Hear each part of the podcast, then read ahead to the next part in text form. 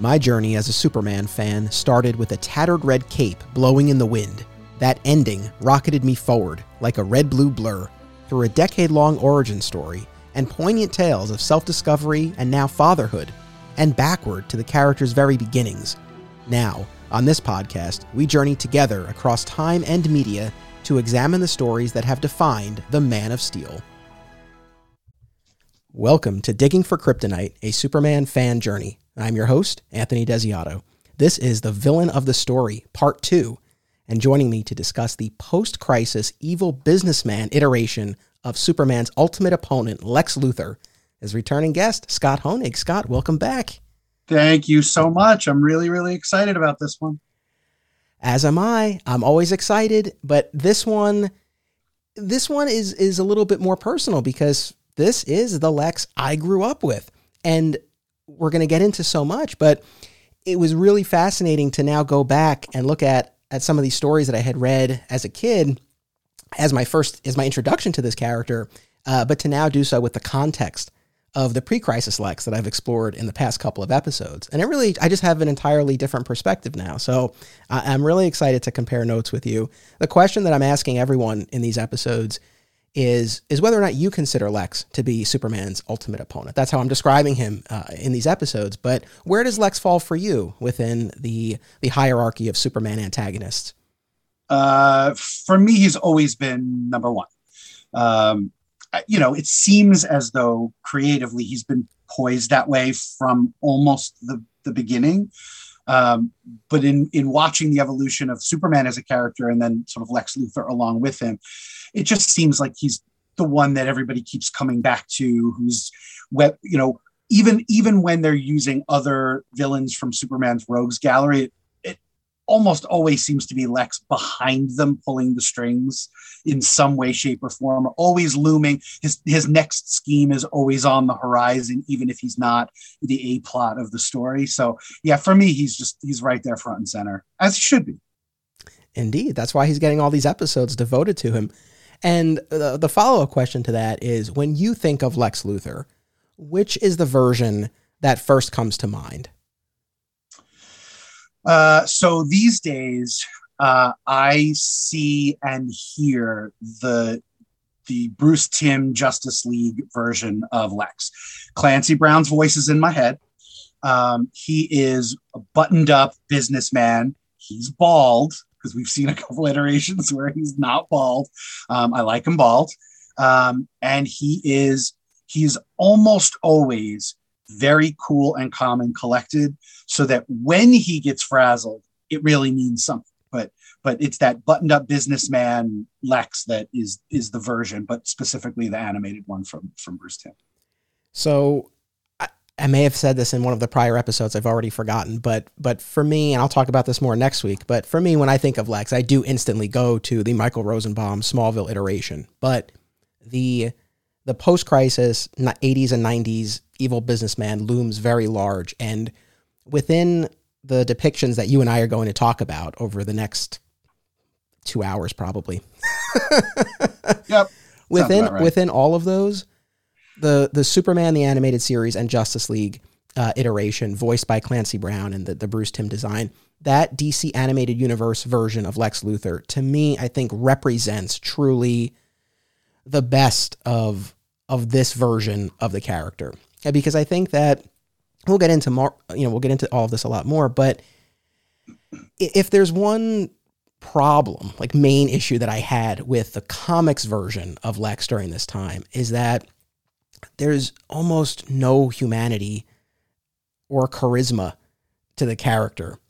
And I feel like with the animated universe version, you at, you at least get that that charisma, that magnetism, where you feel you know you feel kind of what's emanating from this person and, and how they could have built all of this. And he's fun to watch and he's fun to listen to, in a way that the comics version, though used effectively in a lot of ways, I'm not putting it down, but there was a little bit of a roadblock that I had in terms of really investing in that character in a, in a way that I was able to with the animated version. So for me, that's number one. There's also, you know, that physicality too to the character that you don't see in the schlubbier version that we get, especially immediately post crisis. So I, I'm with you. Within this episode that we're talking about, the Clancy Brown version, my number one. Yeah, I agree, and I think I think the quality that that I'm reading, and correct me if I'm wrong, is that that version, that distilled version, is it's charming. He has a charm to him. He is, uh, as you said, he's physically imposing, not to the level of Superman because he's got no superpowers, but he's in good shape. He wears really nice clothes, and he's a he's a decent looking guy, and he just oozes charm, which he can turn on and off as as needed to make whether it's to make business deals, and I'm sure we'll get to political deals. Um, and I think that that serves the character really well in ways that he's not served when he isn't charming. When they when they make him look a little uglier, schlubbier, you know, heavier, those tufts of red hair that I don't think do him any favors. Um, there's just there's only so much I it's believable that he can accomplish with that physicality. Uh, that I, am with you. It, it strains credibility. Yeah, for sure. So I think we're on the same page with that. So. Yeah when when last we left our exploration of Lex Luthor uh, at the end of the pre-crisis period, that was the Lex who had grown up in Smallville and hated Superboy. He blamed him for his baldness. He uh, was bent on on world domination. He was the mad scientist. He graduated from uh, prison grays to the purple and green jumpsuit, finally to the the green war suit, and and also had this very surprising and emotionally resonant arc, which we talked about, which I talked about with Rich Roney uh, on Lexor, this planet that had sort of adopted him, and he became the hero to these people. And not to rehash that episode, but the thing that most surprised me by reading all of those pre-crisis stories was was how much humanity uh, the character had, and how much of a of a personal grudge it was between Superman and Lex. I, I wasn't expecting that as much. I thought it was going to be a little bit more superficial, I guess. But I really found myself like buying into this conflict between them in a way I wasn't expecting. So now we are in this post crisis world in this episode. So, Crisis on Infinite Earths has happened. The DC universe has been, or the multiverse now, has been consolidated into the into one single universe, a new timeline, a new continuity and we have the John Byrne Man of Steel miniseries that's reintroducing Superman and the Superman mythology. And we've talked about this on the show before, but now Superman is, is the sole survivor of the planet Krypton. He has a more modest power set. Uh, Clark is really who he is. Superman is what he can do, and on and on. And hand in hand with that, we have a, real reinvention of Lex Luthor into this, again, this post crisis, uh, the evil businessman version of the character. And with that comes this tableau that plays out in a number of the stories that we looked at. And it's the, the image of Superman floating outside Lex's office. And in all of these iterations, Lex gives a speech to more or less the same effect. I own this city. I built Metropolis. Its people work for me. I'm above the law. As he says in Superman for All Seasons, Fame is fleeting, Lex Luthor is forever. Superman's responses vary. In most of them, he floats silently. In Lois and Clark, The New Adventures of Superman, he talks a lot. and he actually has one of my favorite lines that actually puts that version to, at the top of my list. But in any event, as I was looking at these stories, I, we kept coming back to this scene playing out. And I feel like it's a great representation of of this new dynamic between them. What what was your take on it? It's funny. So so when you originally told me what issues and we were going to read and what episodes we were going to watch, I was really prepared for there to be just sort of, you know, you pop in, you get a story, you pop out. But there were far more connections between the different stories than I anticipated. Uh, so yes, we saw the scene of Superman outside Lex's penthouse office uh, multiple times, which I mean never gets old. I, I will always enjoy it. There's something about there's something about the visual of it, um, like the in, in my favorite actually was in the Superman Adventures issue, Superman Adventures 27, which is done in the animated style of of Bruce Timm, written by Mark Millar before he was Mark Millar, Um, and uh, and Lex Luthor says, you know, one day Lex Luthor is going to look down upon Metropolis and everyone is going to look up to me.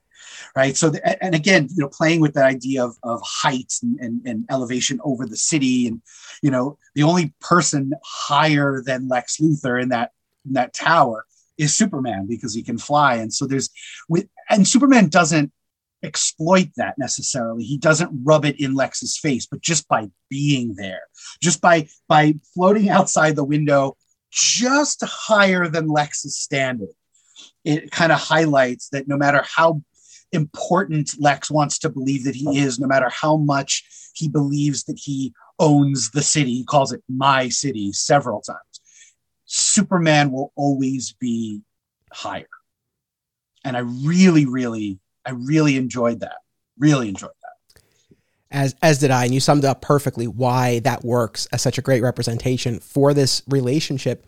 And the other thing that came to my mind was, you know, I was thinking about what we lost with this post-crisis reinvention certainly the scientific mind is one of them. He still engages in experiments, but he has others do his bidding, right? So he's not the one who's creating Bizarro in Man of Steel number five. He has one of his scientists doing it. So, you know, he's still pulling the strings. He's still ultimately responsible, but it's not his hand directly. So you lose that. You lose him out in the field engaging in a physical confrontation with Superman. There's no more green war suit, although we get we get some nods to that in, in the stories mm-hmm. that we looked at. And you do lose that the personal the personal history. Uh, you know, as much as I've I've you know poked fun at, at uh, you know that the Silver Age story that gave Lex's origin and, and you know why he blames Superboy for the baldness and the fact that that's the root of the antagonism and all that. Mm. But still, right? It was an attempt to create this this long-standing feud between them. So it's like, okay, these are the things we've lost, but but what have we gained? And one of the things that I kept coming back to with with that scene of, of Superman floating is bear with me on this, but there's almost I don't know if intimacy is the right word, but there's something about those two, and, and especially Lex, right? This is Lex being himself. And it's only with Superman. I mean, I guess you can argue when he's with his minions, right? That's when he's dropping his guard as well. But there, it, there's a whole other level, though, when, when it's just him and Superman. And that public facade that has led the people of Metropolis to believe he's this great philanthropist and benefactor you know, all of that melts away and he shows who he really is. And it's just with Superman through that glass. It's there's something very, very effective about that. I agree. And I think that that points exactly to what we gain post crisis. That is, I think, a superior depiction of Lex than we got pre crisis. Pre crisis, because Lex is much more in the field you know Superman versus battle suit, right? Which which puts them on I don't want to say equal footing, but but certainly much closer to equal footing. Um, I think that it's it, it simplifies the relationship to you know a hero and a villain punching each other until one of them succumbs, um, which worked for the time. Uh, and I think once we got to the 80s, I think we what we gain is is nuance. And Luthor works really, really well as the person pulling the strings, not the one in the laboratory conducting the experiments himself, but the one who hires the most brilliant and morally questionable scientists to do it for him, or brilliant scientists whose ethics are in the right place, but whom he's blackmailing or he is paying a stupid amount of money to you know, to do these things for him. And what it gives him is plausible deniability, which is something in the pre crisis he doesn't have. And that's what allows him to have that intimacy with Superman in those flybys, because he knows that he can admit to Superman's face exactly what he's up to and no one will believe even Superman. He even says in in For All Seasons he says, even those who were present last night, he did something, will will doubt that it ever happened. So he was playing with this whole idea of of you know alternate facts or uh, you know some of the things that have been in the news uh, in recent years. He's he's really playing with that years and years before, and and to me that's what makes him fascinating and terrifying at the same time. Well said. And you mentioned alternate facts and and you know, I might as well get this out of the way. I mean, this is a Lex modeled very much after Trump. So much so, one of the stories we we read was the unauthorized biography of Lex Luthor, and the cover is is the spitting image of the art of the cover to the art of the deal. And we talked about this too when we when we covered the the Jeph Loeb Joe Kelly era in the earliest episodes of this podcast, and we talked about the President Lex arc and and how you know it, it, was eerie some of the ways in which it paralleled what at the time you know we were we were still living through. So and well, still living through in in other ways. So yeah, to sort of see all of that play out, but especially with what we're going through now, it, it really just puts a whole other spin on, on these stories.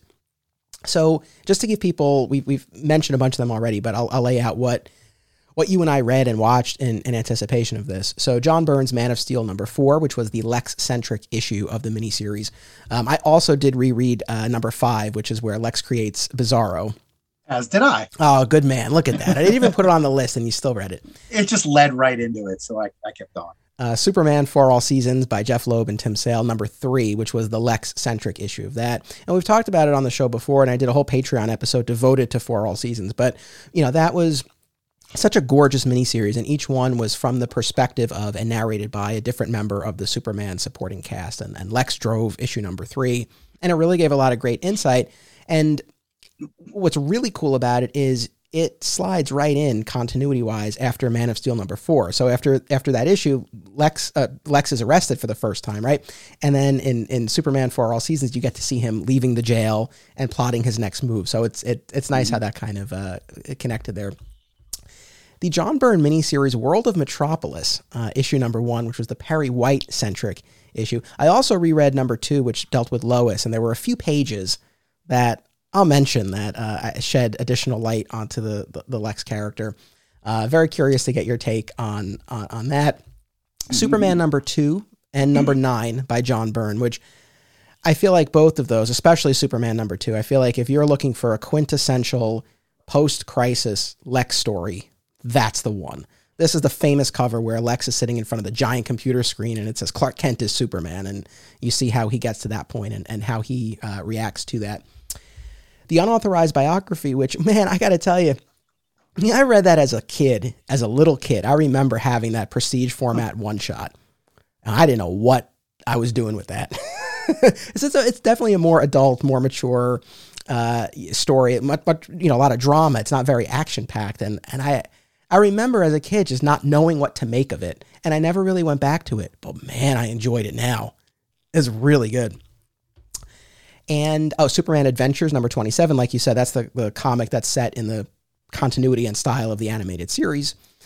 Uh, and then as far as adaptations, uh, the Lois and Clark, The New Adventures of Superman. I know there was an episode that I, I called your attention to. Uh, same with Superman the animated series, and the uh, the Ruby Spears cartoon. I know you don't have access to that, and I I did a whole. Oh, you were able to do it. Oh, good man. All right, right on. It. Very cool. So, uh, so those were the things that that you and I uh, took a look at. The one other thing that I want to mention, because I said at the top that this was the Lex that I first met, and that's kind of true, but kind of not. Because when I started reading, I was dealing with Lex the second, and we did, you know, when you and I talked about the, you know, the early Triangle era, we we, we got into all of this, but there was this whole storyline where where Lex was was dying from from kryptonite radiation poisoning, and um, he fakes his death and clones himself a new body and emerges as his own Luthor's brain. That's right. They save Luthor's brain, so it's like he comes back as his as his own Australian son with this flowing mane of red hair and Australian accent, and takes his father's place and embarks upon a relationship with the, the post crisis Matrix version of Supergirl. That's the Lex I met. And I remember in one of those funeral for a friend or reign of the Superman issues, when I was first starting to read, I remember we got Lex's inner monologue and he sort of recapped his history, which was smart because they probably figured a lot of people were, were starting with the death of Superman, as, as I did, of course.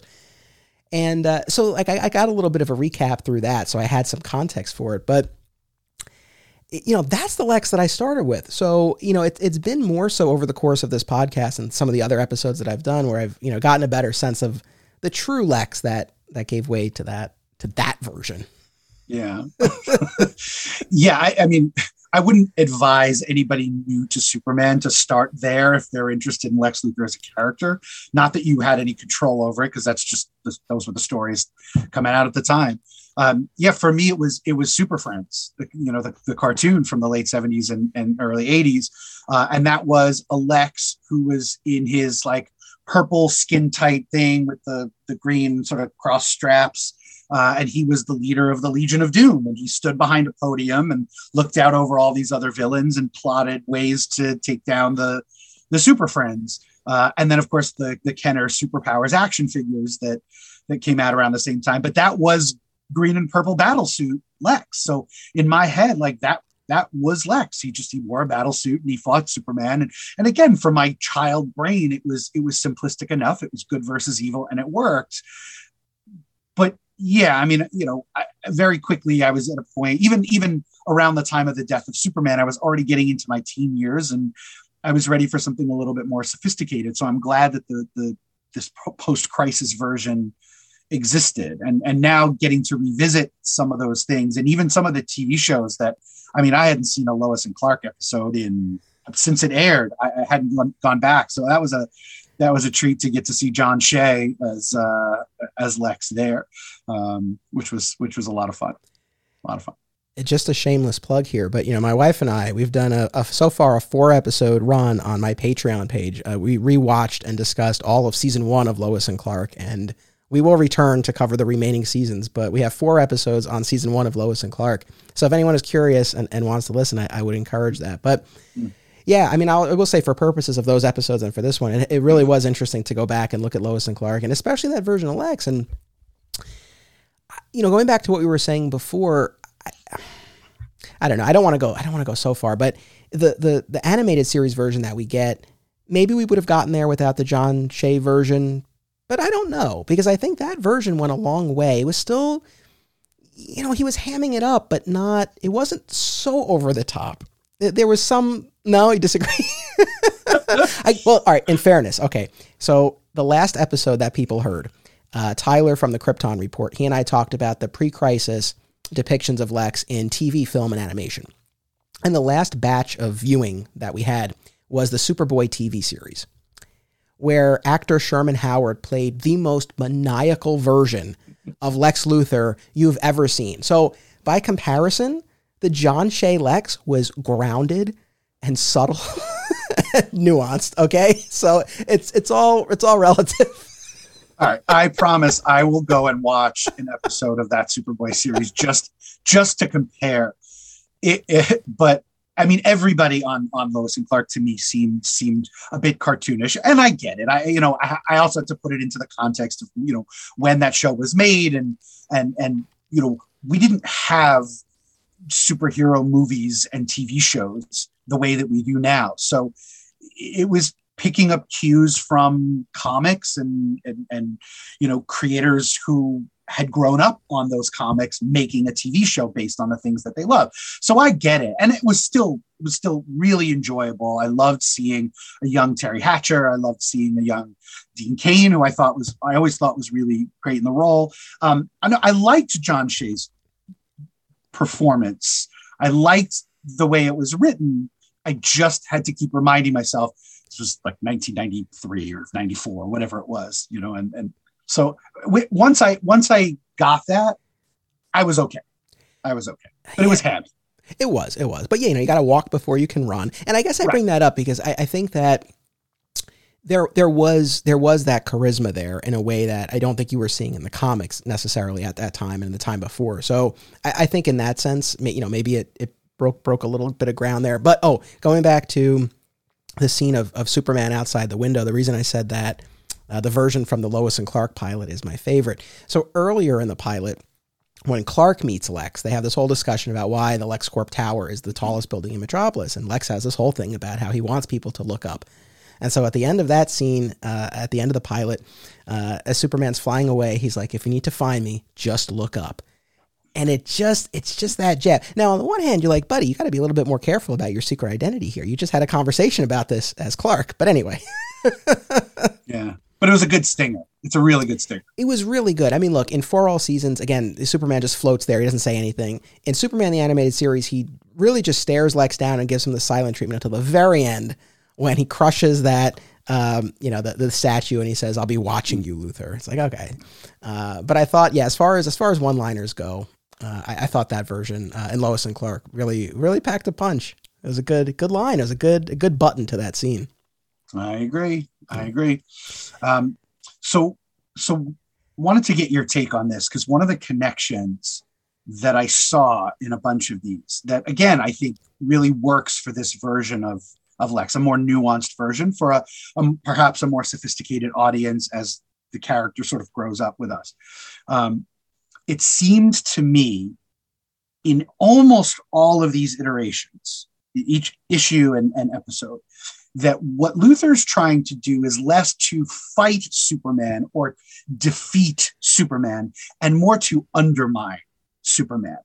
I think that that he, because he wants so desperately to be uh, everybody's uh, idol. He wants to. He wants everybody to look up to him. He wants everybody to revere him, to worship him. He has to take Superman down a few pegs. He understands that Superman is at least where he is, if not higher, and he hates that. And so the things that he does, the schemes that he comes up with, are not intended, at least on the face, to kill Superman or to, to get him off the off the field, but just to sort of show the people of Metropolis and the world that Superman's not as great as you think he is. Was that something that you noticed as well? I, I think that's fair for the most part. I, I, mean, I think, you know, there are instances where he, he does go so far as to try to take him out, but I, I do think, generally speaking, looking at the big picture of this, I think what you said is accurate. And I, I was thinking about this a lot too of like, what what does he want, right, in, all of these stories? And reading all of them together, I, I guess, like yourself, you know, a few connection points.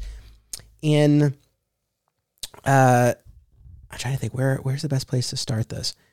I mean, there's this idea of everyone having a price and this actually wasn't in, uh, although that does come up in the indecent proposal uh, yep. Uh, thing there. But uh, in Action 600, which you and I did not read for this, but I covered it in uh, an earlier episode last year that I did on, on the John on the John Byrne era. But there's this short story in Action Comics 600 by Byrne where uh, Lex is trying to blackmail Maggie Sawyer with evidence of her homosexual lifestyle. And he says to her, he's like, you know, one of the sad realizations of my life is that everyone has a price. And again, you see that in, in Superman number nine, where he makes that indecent proposal to, uh, you know, to Jenny Hubbard, the waitress. So this idea of everyone having a price, he offers Superman money. He offers to put him on retainer in their first encounter in Man of Steel number four.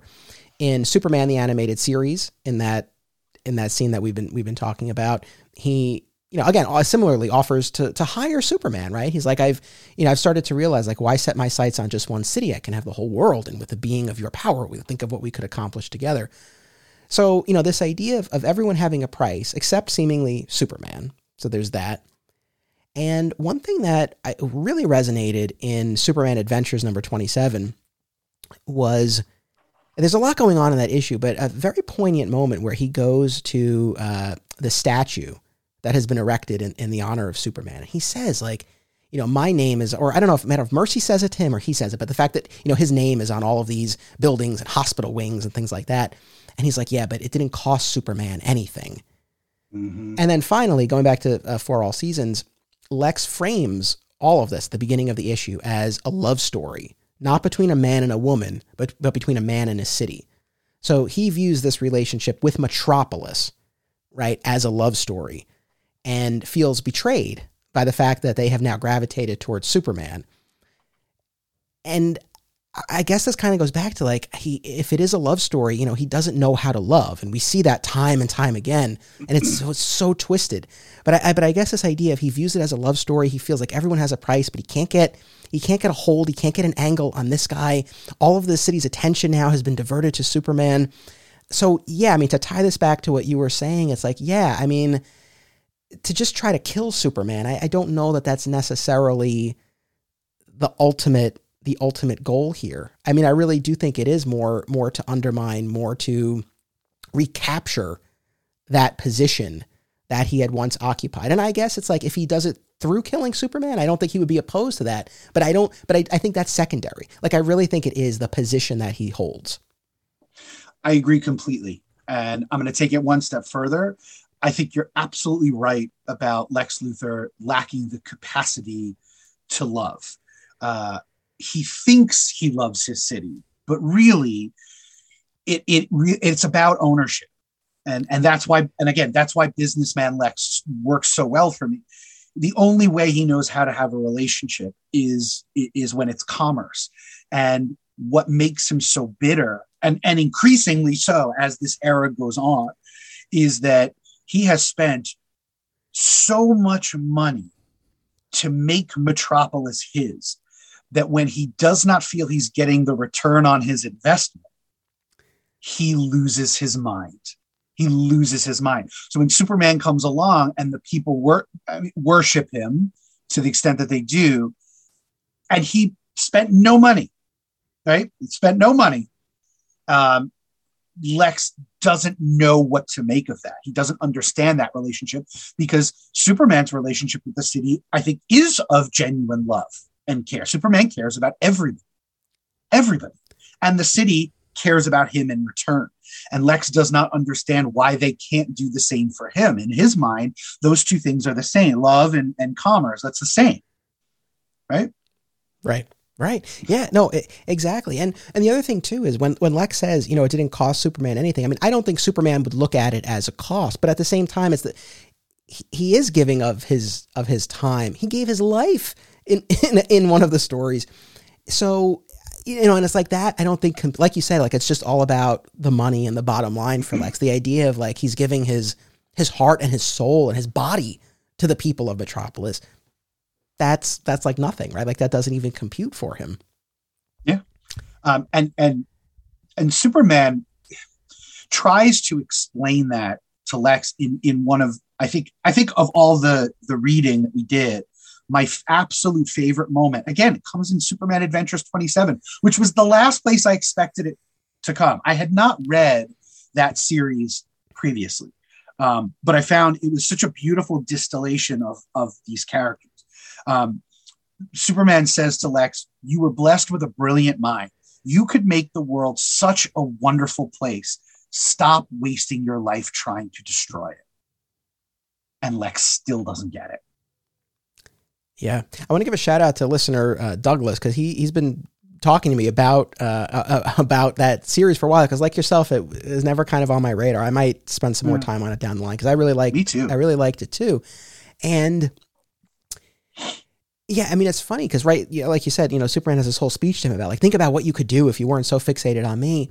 And there's this moment where you know lex you know kind of takes a beat and mercy is like hey like yeah maybe you could take a vacation or something like that. Poor mercy yeah. And uh, you know, when we did our animated series episodes, we, you know, we kept coming back to Mercy. We were, you know, really, really taken with uh, the the long suffering uh, soldier. Great of, character. Of Great there, character. Just so great. But you know, and for a moment, it's like you don't know if maybe the message landed. But Lex's takeaway is like, no, like if I've spent this much time and this much money and I haven't gotten the results I want, it just means I need to spend more time and more money. And it's it is heartbreaking, right? But along the same track, you know, what was interesting, there were a couple of stories, a couple instances. One was in Superman Adventures, and the other was in the unauthorized biography, where Superman, uh, Superman, Lex is asked point blank, like, why? Why yeah. are you the way that you are? That sounds like Michael Scott from uh, from yeah, the office when he's talking to Tony. I hate so much about the things you choose to be. but in Superman Adventures 27, you know, Superman says, and I'm paraphrasing, but basically like, why do you hate me so much? Why are you doing this? and I think the story is called How Much Can One Man Hate? Mm-hmm. And Lex just says, if you have to ask, you'll never know. Yeah. And in the unauthorized biography, for anyone who's not familiar with this, oh, it's such a great story. But mm-hmm. again, this prestige format one shot about this alcoholic, you know, down on his luck novelist who starts writing a book about Lex and essentially uncovers uh, you know his his his beginnings here, the fact that he killed his parents for the insurance money, and that was how he how he got his start. And of course, Lex gets wind of this and has the journalist killed, and frames Clark Kent for it, which is an interesting spin on all of this. Yeah, we'll, we'll, talk about. um, but before the journalist is killed, he has this face to face with Lex. And what's so funny about that story is Lex is not in it for most of it. Nope. But a couple of Other very, than in flashback. yeah, yeah, yeah, exactly. Yeah. Uh, but so then he has this this sit down with with Lex, and you know Lex is like, oh, you know, I'm just going to pay you a kill fee, uh, and you know we can have an interview, and you know what, what do you want to know? I'll answer anything. If that weren't a clear sign that this guy's days were numbered, I don't know what is. But anyway, so at, at the end, the guy says like, "What? Why? Like, why do you do all of this?" And do you remember what what Lex's re- retort was? Not off the top of my head. No. That was that was interesting. I had to go back myself because as I was preparing for this, I'm like, what did he say to that? Uh, Maybe that's telling, right? That it didn't necessarily stick with us. But he says life is short.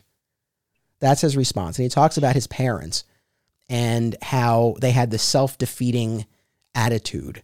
And I guess they didn't aspire to greater. And in For All Seasons, he talks about in his narration Yeah. about how like self pity is like the worst thing that you can do. And that was one of the lessons that he learned as, as he was coming up.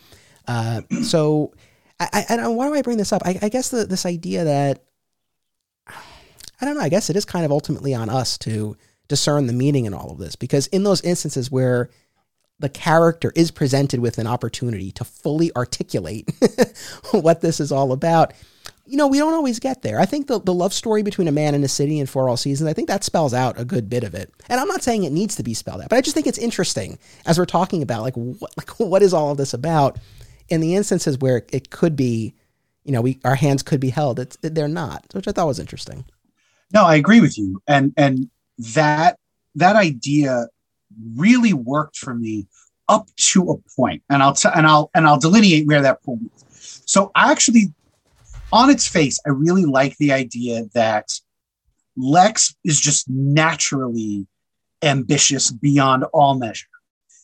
And the fact that his parents weren't, that they were sort of content with the the ordinary, the mundane life that they had, continued to irk him to the point where he needed them out of the picture for two reasons. Number one, so that they're not this constant reminder of Lex's own mediocrity, um, but also, as you said, because it provides startup capital. Um, so, so it works, and and the fact that he now lives with that resentment, that any time that he feels like on Mercy's prompting to take a vacation, to slow down, to give up, it comes back to him in that moment that I will not be my parents. I will not go, I will not go down the easy road because I'm better than that. I'm better than everyone. And that works as a motivation until I remember Smallville. Because the you know they they play with the relationship uh, between Lex and his parents, specifically his father. Lionel Luthor became, becomes a major player in that show to the point where I think thematically the show really becomes a story of sons and fathers. That Lex and Clark start out on very similar paths, and one becomes the world's greatest hero, and the other the world's greatest villains because of who raised them, because of the men who raised them, Jonathan Kent and Lionel Luthor. And you know, maybe it was because of, of John Glover's performance in that role, which I adore. He's also hamming it up, to be fair, but I just I, I adore him in that role, um, and his his interactions with Michael Rosenbaum, and it, it, it totally works. But the idea that his father was the ruthless businessman who taught him that anything less than that is weakness and and and that it will and it will lead to you know Lex's failure and he keeps pushing and pushing and pushing until Lex just breaks and becomes the Lex Luthor that that we know. So because I love that version so much, the version we get here in the unauthorized in unauthorized biography and, and for all seasons only works until I remember Smallville. Fair. And look, I, I don't think I'm going to shock anyone by saying that I gravitate toward the Smallville version. I mean, that for me is it. Now, for anyone who's wondering, like, why aren't you talking about Smallville more in this episode? That's the next episode. So, look, the way that I sort of see this, and I'll talk about this more next week, but just to sort of lay this out, as I was mapping out what these episodes would be, had to draw a line somewhere. And there was something that started to happen in the mid 2000s that at the time, as I was reading, I didn't like really know. I don't know I didn't know what was going on, but I didn't fully appreciate what was happening. And that was what I've come to recognize now as the the return, the reinsertion of a number of pre-crisis elements into the character. And for me, this starts in the Public Enemies arc of Superman Batman, where Lex goes nuts and puts on the green war suit again. I feel like from the moment he's in that green war suit through Infinite Crisis, again, we started to see a lot of these elements coming back. He was now the outlaw. They brought back Lena Luthor, his sister. He was now more the mad scientist. And in fact, that had even started earlier, especially when uh, Mark Waid yeah. did Birthright. He was now the businessman and the scientist. Right.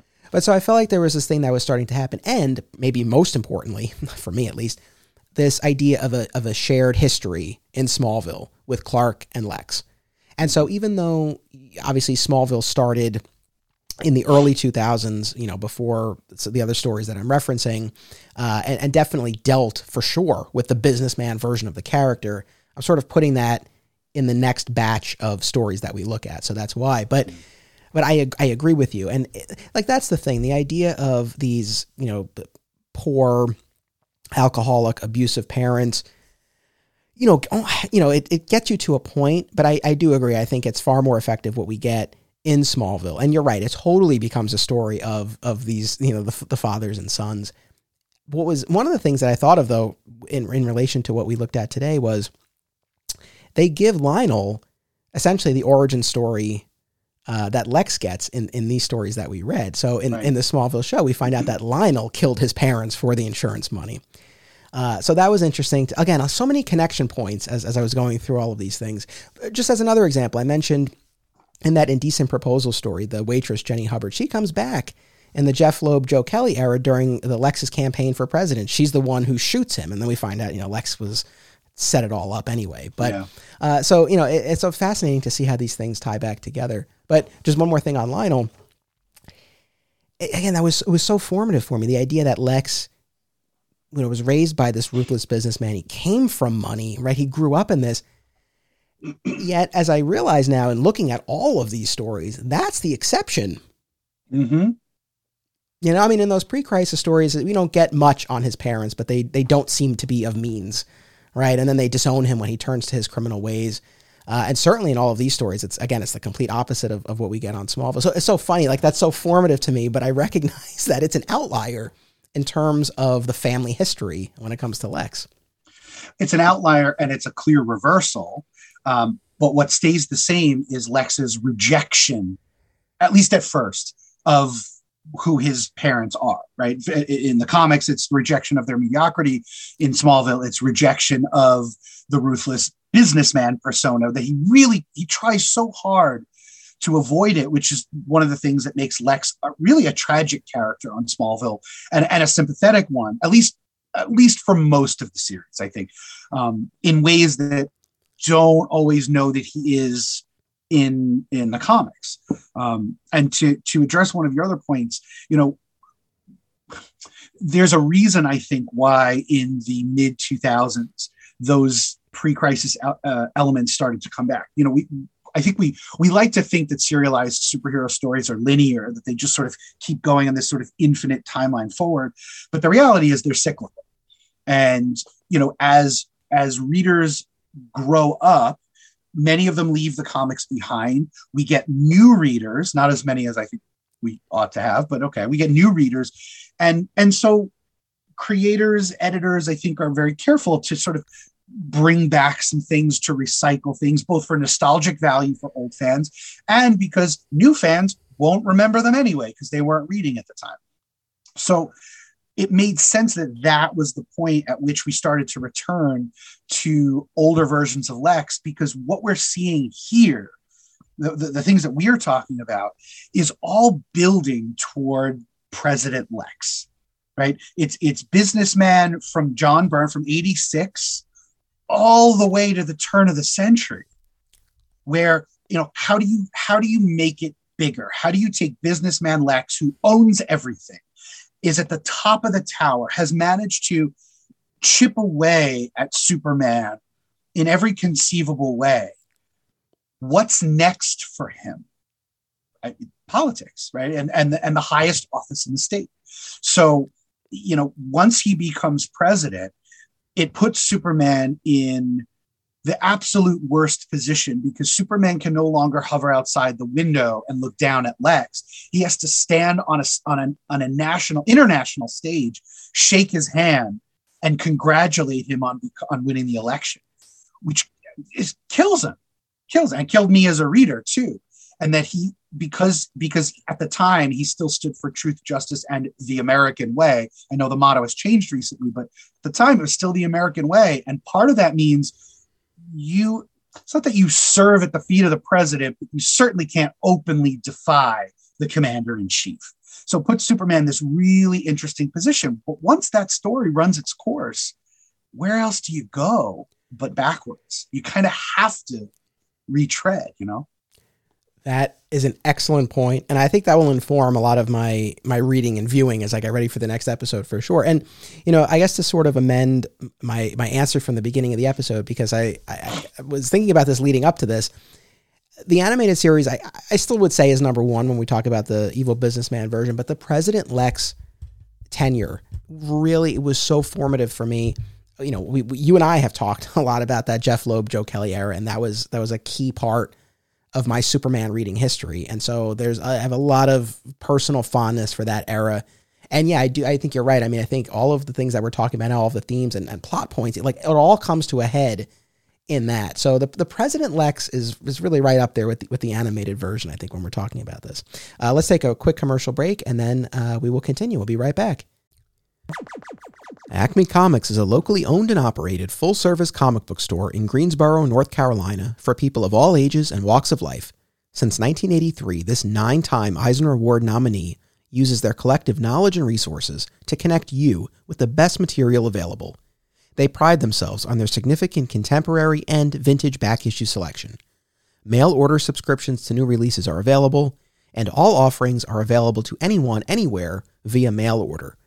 Follow Acme on social media and eBay. Listen to the Acme Cast on all podcast services and visit acmecomics.com for much more. Film lovers and filmmakers should check out this family of film festivals Brightside Tavern in Jersey City, Hang On to Your Shorts in Asbury Park, Point Lookout on Long Island, and In the Cut in Bloomfield, New Jersey. I was fortunate enough to have my work shown at these festivals, and I found them to be very enjoyable and well run events. Submission information for filmmakers, as well as details about the festivals generally, can be found at filmfreeway.com. Follow the festivals on social media for news and updates about events, discounts, tickets, and more. Also, be sure to listen to the Hang On to Your Shorts and Cullen on Film podcasts available via a shared universe network. Fat Moose Comics is New Jersey's best and oldest comic book store. Established in 1982 and currently under new ownership, Moose sells a wide selection of new and old comics from every publisher, action figures, graphic novels, posters, statues, and more. If you're looking for something and they don't have it, they can probably get it for you. They know a guy. Visit Fat Moose in Whippany the next time you're in the Garden State, and be sure to reach out via the Fat Moose Comics Facebook page. Flat Squirrel Productions is an affiliate of BCW Supplies the next time you need to restock on comic book bags, boards, boxes, and more, be sure to use promo code FSP, that's FSP for Flat Squirrel Productions, to save 10% on your order, and it helps support the show. Thank you. And we're back. Okay, so I, I do want to come back later to the the arc across the triangle era, just in broad strokes. But let's get a little more specific on the on, on the the issues and episodes that we looked at, as we're already you know, 45 minutes into this here. Uh, it's it's so fascinating. I, I love you know talking about all of this with you. So same. I guess especially when we talk about Man of Steel and and World of Metropolis and, and even those couple of Byrne Superman issues, number 2 mm-hmm. and number nine and we can go, you know, wherever wherever you want to go as well. But I guess generally speaking, what characteristics, what traits about Lex really stand out to you as depicted in in those Byrne issues, especially?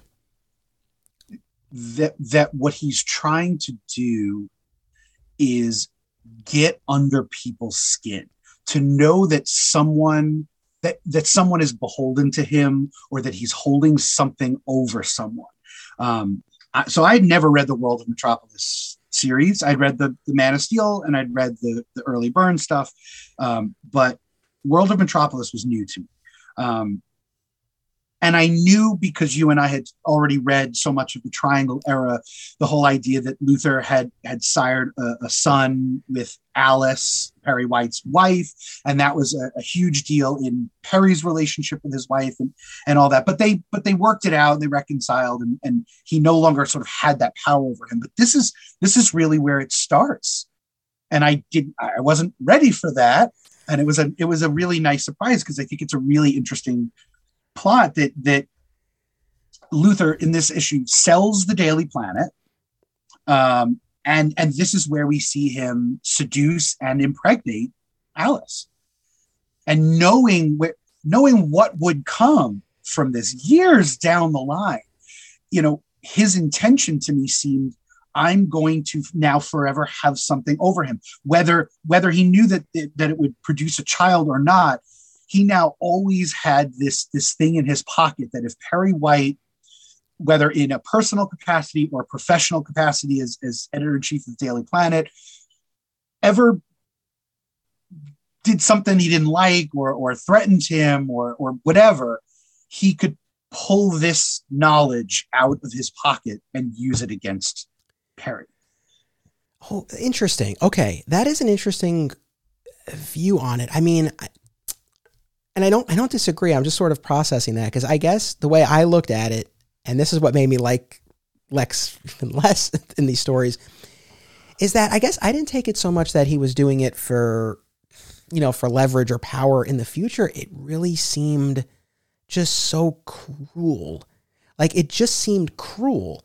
And I guess maybe it could be both, you know, I suppose. And you know, his ownership of the Daily Planet is is certainly interesting and you know, I remember from reading the the, the later Triangle years when Lex buys the Daily Planet and shuts mm-hmm. it and opens his you know Lexcom and you know Lois and Jimmy go to work for him there and that that whole thing and then they save the planet. Uh, which actually doesn't happen until the start of the Jeph Loeb era when Lois makes her her deal with Lex uh, to sell the planet back to Perry for one dollar in exchange for Lois killing one story of Lex's choosing in the future. So, yep. but in any event, yeah, in that world of Metropolis, yeah, you see he used to own the planet. Uh, yeah, I mean, what he did to Perry really just struck me more as as cruel, and you see other instances of that in that story. So that's when I was asking, like, what what characteristics? I guess for me, it's like cruelty really seems to rule the day when it comes to this version of Lex. Going back to what I was saying before, though, about what we lose uh, in the in the post crisis version, you lose that history with Superboy. It was interesting that they they now position Perry Perry White as the childhood friend, former best friend of Lex Luthor. And it's just interesting. I guess the idea, I guess they like the idea of Lex having a, a past with one of our characters. But now, in terms of what's been established and characters' ages and things like that, like Clark, that doesn't make sense anymore. And I've always felt Perry deserves more more play. So I kind of like that, and that is the version I grew up with. And there were later stories that did reference their, you know, their their history together. But yeah, you know, reading that story, it's like we haven't seen anything, you know, there's nothing that's established in that story that points to a falling out or anything like that between the two of them. It's like as far as we know, they're they're still friends, for, you know, and they, at least they have this history of friendship. And so for for you know Lex to let Alice think that Perry has has perished, you know, reporting overseas, right? He's been gone for I don't know a year or two years, and you know he makes his move on her, and then he yeah. throws it in Perry's face when they're all together. He has his assistant come out and make a big show about oh we've Alice we found your jewelry in the master bedroom yeah. or whatever it is. Like it just it just like twists the knife. It's so messed up. It is. It's cruel on the face of it. Um eh, but but i i also think it speaks to one of your earlier points that while yes they established that that lex and perry had been friends i I don't see this Lex as being able to have genuine friendships and genuine relationships. Everything is a, a pawn on his chessboard. To be used now to, to perpetuate an act of cruelty because because why the hell not? But also to hang on to for later should he need it. And it turns out years later he he does pulls that out and it and it it, it is a stain on perry and alice's relationship for a while. And the fact that the son that, that is produced has issues of his own that that cause trouble for them as a family. And that Perry has to now weigh how he's going to deal with this trouble. He's, he's, he's got substance abuse issues, right? And, and, mm-hmm. and, and ultimately he ends up dying in a battle that we didn't love the, the Blaze Satanus war thing, but but okay, but but the effect is there that that Perry has to wrestle with the child that he raised, who, you know, many of his horrible qualities may just be due to his genetics, that he's that he's Lex Luthor's biological son. And so for me, that's that's an interesting angle for Perry White, who I agree with you really needs more screen time. I think that it made more sense in this iteration to have Lex and Perry share the childhood relationship because if Clark is in fact that sort of perpetual 30 to 35 years old, the way that Lex is presented here, that that does not work. Lex is clearly in his 50s, right? He's, he's much more a contemporary of Perry White, so it works a lot better. Whereas, you know, on, on Smallville, for instance, Tom Welling and Michael Rosenbaum look as though they are contemporary, so that works. And they'll play with that in the stories that we look at in the next episode. But yeah, you're right. Yeah. For purposes of this, no, I, I do think it it made sense. And like I said, it just was was striking to me that there was still this effort to to create a shared past between Lex and one of the you know one of the the, the core uh, you know cast members uh, you know, you bring up the the passing of of Jerry White, right? The biological son of Lex and Alice, raised by Perry and Alice. And, you know, we talked about this when we did our Crisis Till Death event last year, but I, I was reflecting on it when I was doing the pre- preparation for this because I feel like it's one of the only instances in these stories, in this version of Lex, where he shows any kind of humanity. When he, when he uh, genuinely appears affected by the death of Jerry. But in all of these other stories, again, the the cuckolding of Perry White in World of Metropolis number two, which I know I didn't assign, but mm-hmm. that's the lowest centric one. And basically, she's like 15 and she's trying to get a job at the Daily Planet and she breaks into LexCorp and she's trying to get dirt on Lex and she's apprehended. And uh, the you know one of his one of his uh you know uh, minions um basically like strip searches her and Lex makes a remark later on about, you know, like I like I look forward to meeting you again in 10 years, but in the meantime, I'll content myself by reviewing the tape of your strip search. And I'm mm. paraphrasing oh slightly. But, you know, it's like you you read that and it's just like, oh, you know, it's it's one of those things I'm going to make an office comparison to lighten the mood here. Okay. So There's a, one of my favorite episodes of The Office, real quick, is Threat Level Midnight. We find out, you know, Michael Scott, he's been making this independent movie over all of the years. And, and then season seven, we get to finally see what he's been making all of these years. And so he plays Michael Scarn, and he's like a James Bond esque character. And Jim in The Office, our lovable everyman, he plays the Golden Face, the villain of the piece.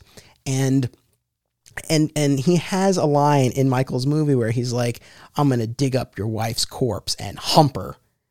And everyone in the bullpen in the office, as they're watching Michael's movie, they all cringe. They're like, oh. And then we cut to a talking head of Jim, and he's like, I didn't love the dialogue.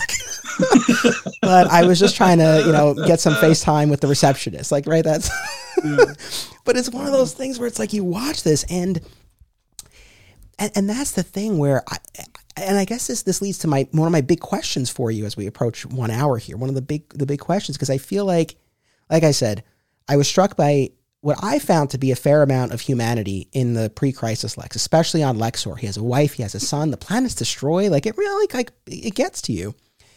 And you know, we get to Smallville, which again is a favorite of ours, and it's like you feel for this guy. He's the nicest guy in town at the start of the show, yeah. and he's lied to, he's deceived the whole show, and he ends up the way he does, and it's like you feel for him. But there's this period in between where Lex is leering after an, an underage girl.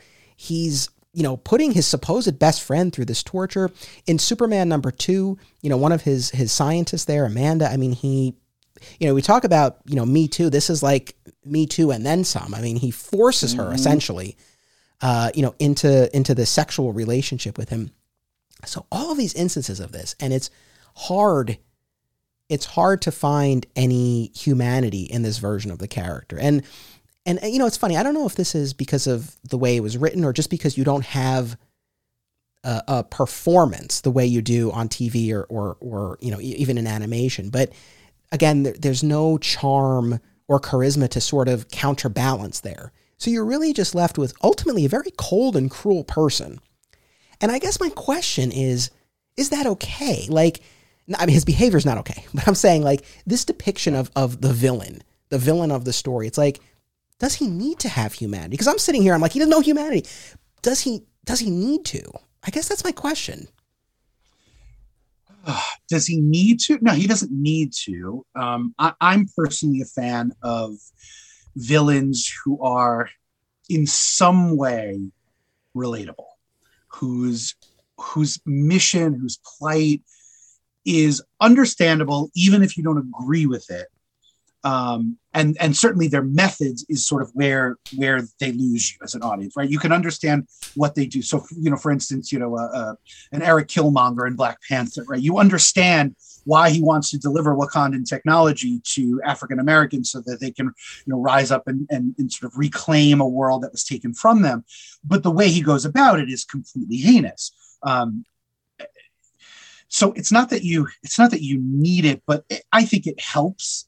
Um, I think it's a I think it's always a more compelling story when the villain makes some good points and the hero still has to take them down um, where it becomes as much a philosophical debate as it does a physical confrontation. At the end of the day, comics, animation, they're all visual media, so it's still going to have to be some punchy, punchy. But, um, but I, I, like when when it can be thinky. I agree with you. I think this Lex veers a little too far into the irredeemably cruel. Um, it, it, it kind of finds its way back a little bit as as the years go on, but but they really go pretty far. and I, and I'll say John Byrne. I mean, at this point, he's the architect of uh, of the era. I mean, John Byrne, I think, takes him to some places that are that are uncomfortable, that are really uncomfortable. Um, I, I, you know, if he weren't a villain, it would be a bigger problem. But if he's the central antagonist, you know, he's a villain. You villain's gonna villain. Right.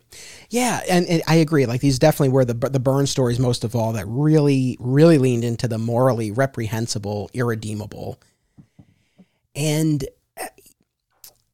you know, I mean, I don't know. It's like on the one hand, you know, this was I guess really planting a flag in this version of the character like this is who he's going to be and you know, so it it is it is what it is. But so yeah, I mean, I guess no, you're right. I mean, you know, going back to my questions, like no, it doesn't need to have you know the redeeming qualities. But yeah, for myself as a reader, as a viewer, you know, I think you definitely, I definitely want some of that. I I do think it makes it more interesting. And you know, in the next episode, again, we'll we'll talk about a lot of stories where you do have this personal, uh, you know, animosity and history between Superman and, and Lex. And in the final episode of this event, we'll look at we'll look at those stories that take a more philosophical approach to the differences between them. Uh, and, and, yeah, I, I, do find those more compelling. Again, there's a lot. I mean, I, overall, I like this, the evil businessman version, but especially in these early Byrne stories that we're talking about, it's it's it's real tough. I, I guess I, this idea of counterbalance, like there's just nothing to sort of even it out, and it gets a bit yeah. a bit bleak. I mean, you know, I feel like the the best slash worst example of this is is Superman number nine, this backup story in Superman number nine, where, you know, Lex goes to this diner, was it 900 miles outside Metropolis, and he makes this offer to the waitress, Jenny, to to spend a month with him for $1 million. Now, I've never seen the movie Indecent Proposal, I, I will admit. Have you seen it? I have, and it and it and this issue of Superman predates that movie. Oh, does I it? Believe. Oh. oh yeah, I believe so. I believe so. Oh, interesting. Well, what was funny was that uh, I did. I at least watched the trailer for Indecent Proposal, mm-hmm. and I think there what is a million dollars for a night. It's for a night. Yeah. Yeah. Here's a million dollars for a month.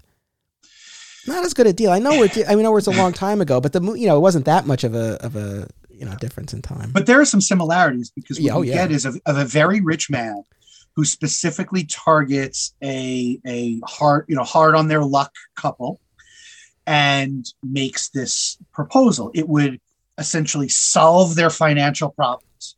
Right. So, in one sense, it's very generous.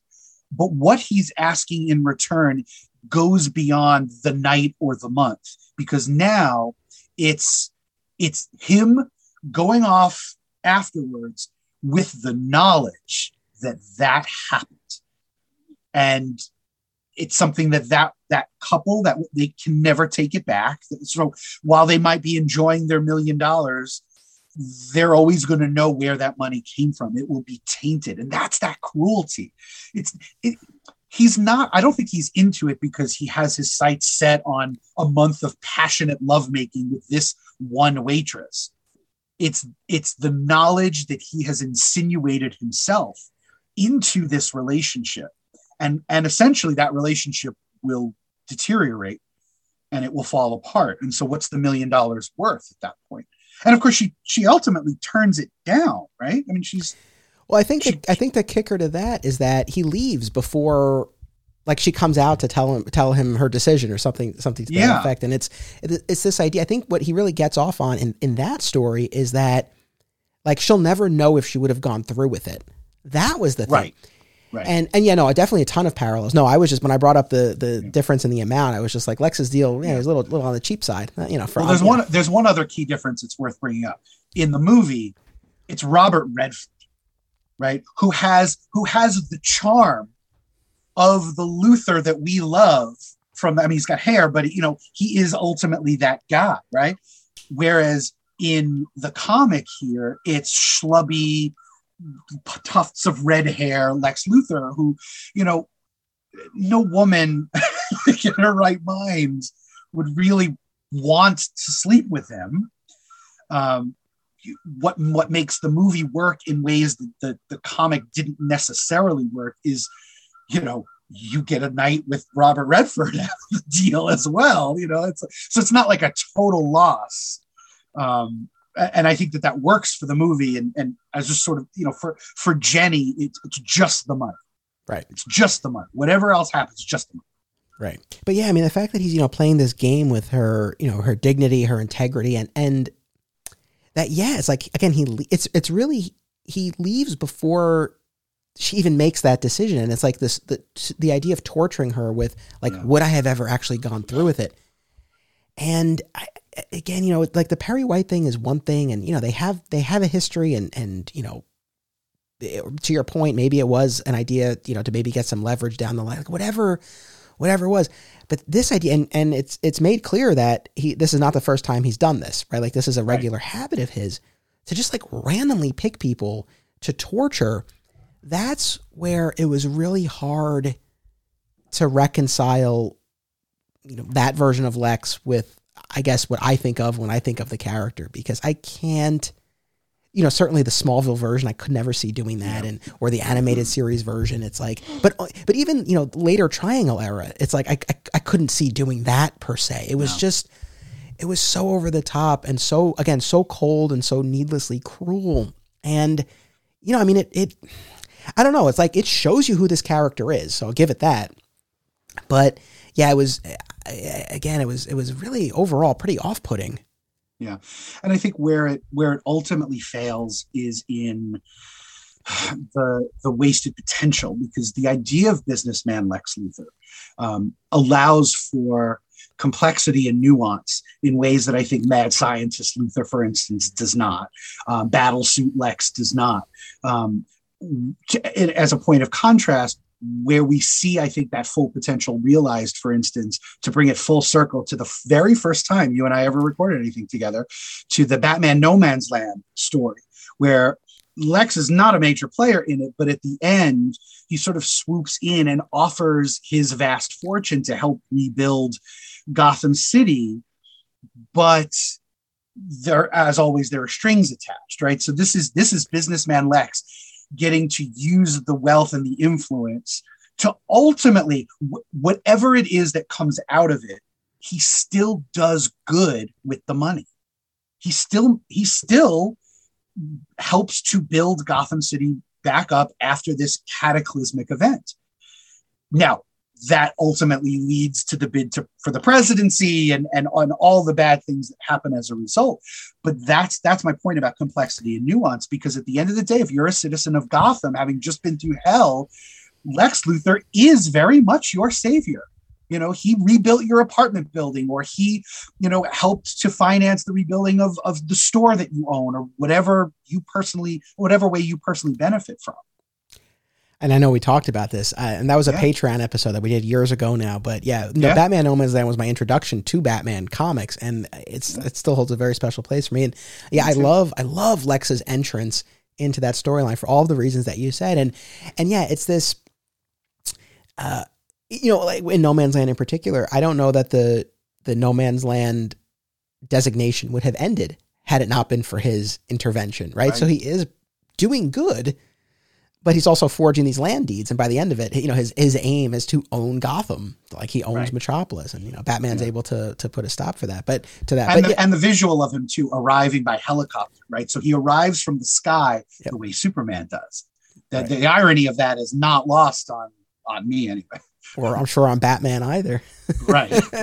but yeah, no, that's the, that's the thing overall with this version of the character that we get from, you know, 86 through 2003 and I know we continue to get shades of it, you know, in, in more recent stories, but uh, the fact that, like you said, it's not it's not this physical confrontation. It's not Superman versus Lex in the armor. Mm-hmm. It's that Lex has fooled the public, and there's this public facade, and Superman, as much as he might thwart Lex's plots, is never able to pin anything on him. And two clear instances of that in the issues that we read Man of Steel uh, number five and uh, Superman Adventures number 27. Both stories begin with Superman bringing the remains of a, a, robotic adversary to Lex and being like, I got you now. Like all of these parts came from, you know, came from LexCorp. Like I, you know, this is you. And Lex, of course, is ready to go. And he's like, nope, you'll see that all of these parts were listed as stolen and that the suit was piloted by a recently fired employee with a grudge. So, you know, he has all of his bases covered. And so that's the thing. that, thing. by the way, appears also in that Ru- Ruby Spears uh, episode with the Defendroids. He's the same yes. plot device. Yep. Yes. The thing, I mean, what's cool about the Ruby Spears is that, you know, that was the first on screen depiction of the post crisis Lex. Uh, so you know, notable, you know, notable in in that sense. What yeah. was just as a quick side note? What mm-hmm. was your take on the the the vocal performance uh, of of Lex in that series? I mean, it's it's eight it's eighties cartoon. So so full disclosure. So I have I have this uncanny ear for uh, voice actors. Um, because I grew up on cartoons, so you hear the same voices over and over and over again. So uh, I, I, I'm blanking on his name, but but the, the voice was so familiar to me because he had played so many roles on cartoons growing up. So it was it was totally familiar. I had watched that series as a kid. I haven't watched it since, um, but it all sort of came back to me, which was nice. But it was interesting to see that the connection plot wise between that one episode of that show that only lasted one season of what, 13 episodes, something like that. Mm-hmm. Um, and the two separate issues that we see from two different Superman series, decades apart. And yet they're going back to that same well of, I got you now. Here are your robots that I can trace easily back to you. Nope, stolen parts. It's uh, so that idea of like he always makes sure he has that back door of plausible deniability. Always. Yeah, totally. And and that's what makes this this version of the dynamic so interesting. You know, Superman knows, Lex knows, we know, but the public doesn't know and Superman can't prove it. Now, you know, I guess at a certain point when we talk about the the the ethical responsibility of Superman, and we talked about this. I talked about it with you, and I talked about it with San Gregorio when we when we did our our Loeb Kelly episodes at the very beginning of this podcast when we talked about the President Lex arc. But I think the same you know question can be asked even before President Lex, like when Lex is up to all of this and Superman knows it and he can't prove it. I'm not saying he should kill Lex, but you know, at, at what point is it you know is it imperative that that Superman, you know, not not worry so much about the letter of the law, but instead maybe put Lex in a special room in the fortress or throw him in the Phantom Zone. I, you know, again, I and I, I say that somewhat tongue in cheek, but at the same time, it's like at a certain point, I feel like it kind of begs the question. It's like, okay, you can't You can't prove it the way you need to prove it in a court of law, but you know he's bringing about this harm. And are you not responsible for a greater harm by allowing this to happen? I'm not saying kill him, but do you take it upon yourself to imprison him, incapacitate him in some way? So here's here's the other nuanced, complex part of Lex Luthor, the businessman, that I love that sort of developed much later uh, towards the presidency years, right? So we're moving sort of out of the John Byrne era and through the triangle and, and all that, is because they've built up LexCorp to be what LexCorp turned out to be. If Lex is taken off the chessboard, that's thousands of people out of work. That is a catastrophic decline in the stock market. It's it's projects that are are actively making Metropolis better that are now halted. So this isn't just a matter of removing one villain and stopping him from doing his villainous things. It, it Luthor has this this grapple hold on the city and and and i would say it probably extends beyond just the city and, to, to the national or international level that makes it almost impossible to remove him certainly without begging a lot of questions um, but but without sort of weakening the corporate infrastructure of the whole country in some ways uh, your point is well taken and i think that's a valid explanation for that and sort of a, a, a, more literal tangible counterpoint to that very early on in superman number two lex gets a hold of kryptonite and fashions it yep. into a ring so now there's there's actually this physical impediment to superman taking that sort of action and you know lex will ultimately pay the price for that because he'll lose his hand and then later you know he would lose his life but for transplanting his brain into the yeah. the body of his cloned quote unquote son. Uh, but so you know, there in fairness, there is that wrinkle to it too. But I, I think your answer, you know, definitely is the more interesting one and speaks to the the larger picture in all of this. And not to not to mitigate what Lex is doing, but he's not like he's like slaughtering people. You know what I mean? It's you know, and, and again, I don't mean to minimize the evil that Lex is doing, but I do like to think if it rose to a certain level, Superman would, you know, would would would take the necessary action. Yeah. So yeah. Well, and that's and that's ultimately, I think, where my interpretation that went all the way back to his his dealings with with Alice, where that comes from. That idea of having everyone and everything in his pocket, um, because because by having a an outward facing uh, philanthropic persona, he covers himself should anyone actually discover anything about him or should superman try to actively take him down? He's he's covering himself he even covers himself in death. I mean you know this happens. He can't all his wealth can't stop it.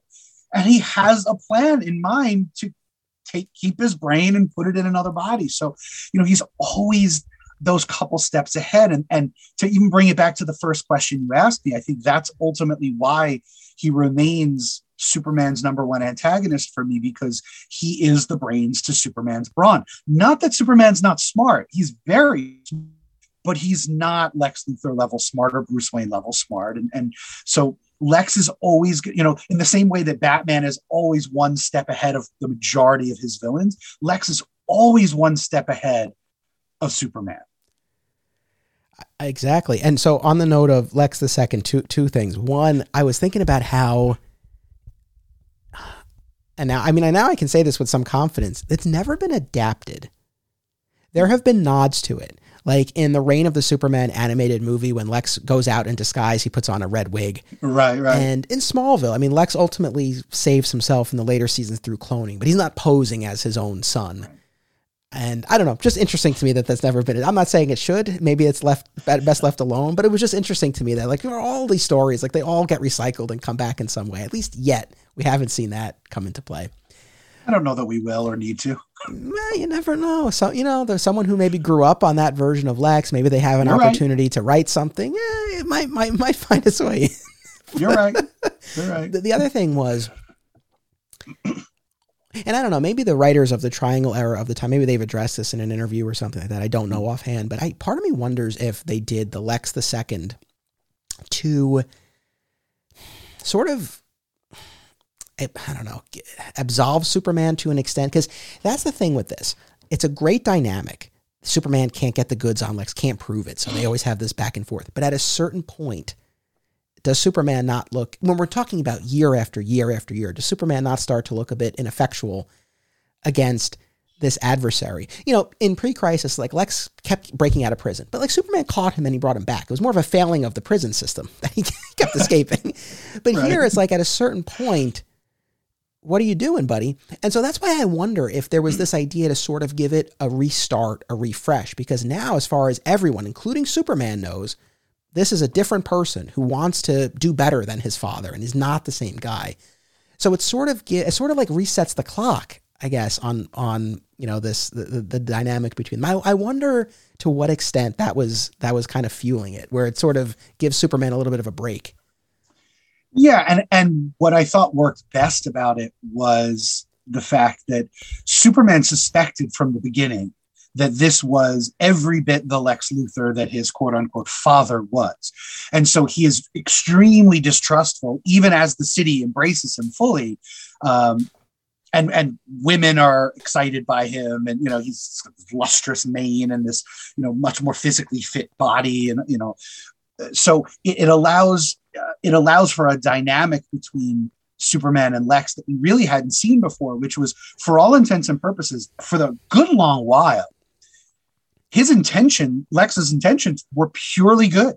He really does present himself to both the characters in the book and to the readers as though this is not the Lex Luthor that we know. This is a good human being who's really trying to do the best he can for the city and its people. And to have Superman actively trying to now undermine him, a nice reversal of what the previous relationship had been, is a different version of the character that we'd seen. Now, the fact that it ultimately unreverses itself and it, it was all a ploy, okay, again, comics is cyclical and, you know, it's always going to sort of, we get a, a, new take and then it's going to revert back. But I, I, I don't know. I, it fails in some ways, but in that regard, I think it really succeeds. Yeah, I, and look, it's, it's hard for me to separate out because there's this fondness from my childhood, and I don't, I don't know where that ends. But I, I, do think there's something kind of interesting about it. I think it also points to the the ultimate corruption and hubris of this character. That like he, like that's the I feel like one of the tragedies of Lex Luthor, and maybe the tragedy in this version, where it's like he has a a, a fresh slate, like he has the opportunity to live again, yeah. and and to chart a different path for himself, but he just cannot help himself. So there, you know, there is maybe some element of, of tragedy there. How how well do you remember the like Lex's arc over those triangle years, from Lex the second through the presidency? I, I think I've got a pretty good or, grasp on it. Okay, cool. I mean, not that we need to, you know, spend a ton of time on it, but and I will yeah. be covering that. Uh, we have an event coming up later this year on the podcast. You'll be a part of it, so we'll be talking yeah. about the next few years of the Triangle Eras. Last year we did Crisis Till Death. This year we're going to do uh, Death Till Wedding, and then next year we'll cover the Electric era. Uh, and then that brings us right up to the Loeb Kelly era that we started this podcast with. So we'll have yeah. covered the entirety of the Triangle era on the show. But uh, yeah, it was just interesting, and I was kind of jumping around on the DC app and pulling up, you know, various issues that you know I remembered from you know from over the years. But uh, essentially, that cloned body that Lex had created for himself, uh, you know, eventually uh, deteriorates, and yeah, Lex is at least temporarily brought to justice for his role in the, the destruction of Metropolis. He's finally able to beat the rap by basically claiming that all the actions were done by a, a deranged uh, rogue clone of his, not the actual Lex. Right. Um, but still, you have this this uh, you know emaciated, deteriorating, cloned body, and then he is restored to full health in that Underworld Unleashed event where he makes a deal with with Neron, the devil, essentially, and trades his soul for uh, renewed health and vitality. And at that point, he comes back as so this was like 1996 ish, I want to say, maybe a little bit later. Yeah. But he comes back as the Lex uh, physically that we've been with ever since. Because yeah. again, in those early triangle years, like very schlubby. He's balding at the very beginning, schlubby guy. Then he's got the you know the Lex the second physique. uh, the emaciated clone body, and then he comes back. I think like the very fit version that we've been with um, ever since. He marries the Contessa and he fathers Lena Luthor. Uh, and I actually read the issue Superman number 131 where Lena is born, and I have a couple things that I wanted to mention about that. Uh, he sacrifices Lena to Brainiac 13 at the end of the Y2K storyline at the beginning of the Jeph Loeb, Joe Kelly era. Uh, Superman returns Lena to Lex at the end of Our Worlds at War. Mm-hmm. And he says something to Lex in that scene that I thought was worth mentioning here. He says, We are small men in a large universe, Lex. And then he goes on to say essentially, like, you have a second chance with your daughter um, as far as I know, she kind of like disappeared not long after that. I think she made like a couple of fleeting appearances and then presumably was erased in Infinite Crisis. I don't know. Uh, but that basically takes us right up until, you know, Lex becoming uh, president. It's like that's sort of, I guess, a snapshot of his arc, uh, you know, a- a- across the across the Triangle era, which really, again, was the height of, of when I was reading Lex in the 90s. Yeah, it's it's sort of wild and dramatic in, in ways that super, superhero comics often are, right? I mean, it's you know they're they're the the everyday problems and conflicts that we have just hyperbolized to the nth degree. I mean, that's that's essentially what I mean. It's how I pitch it when I teach them as American mythology, right? It's it's it's our world, but just sort of heightened to as far as we can heighten it.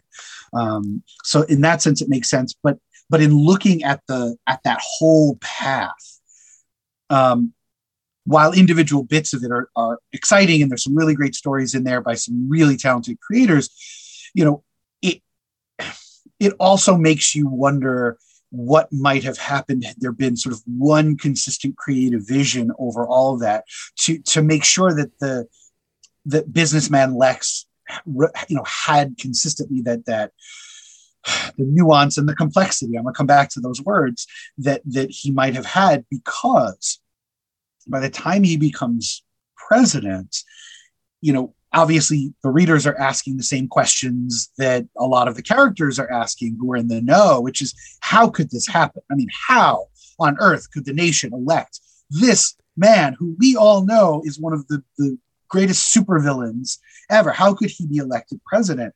And I know I know this is not a political po- podcast, but I think the questions were answered not that long ago because again as you pointed out lex luthor in the 80s is very much modeled on businessman donald trump.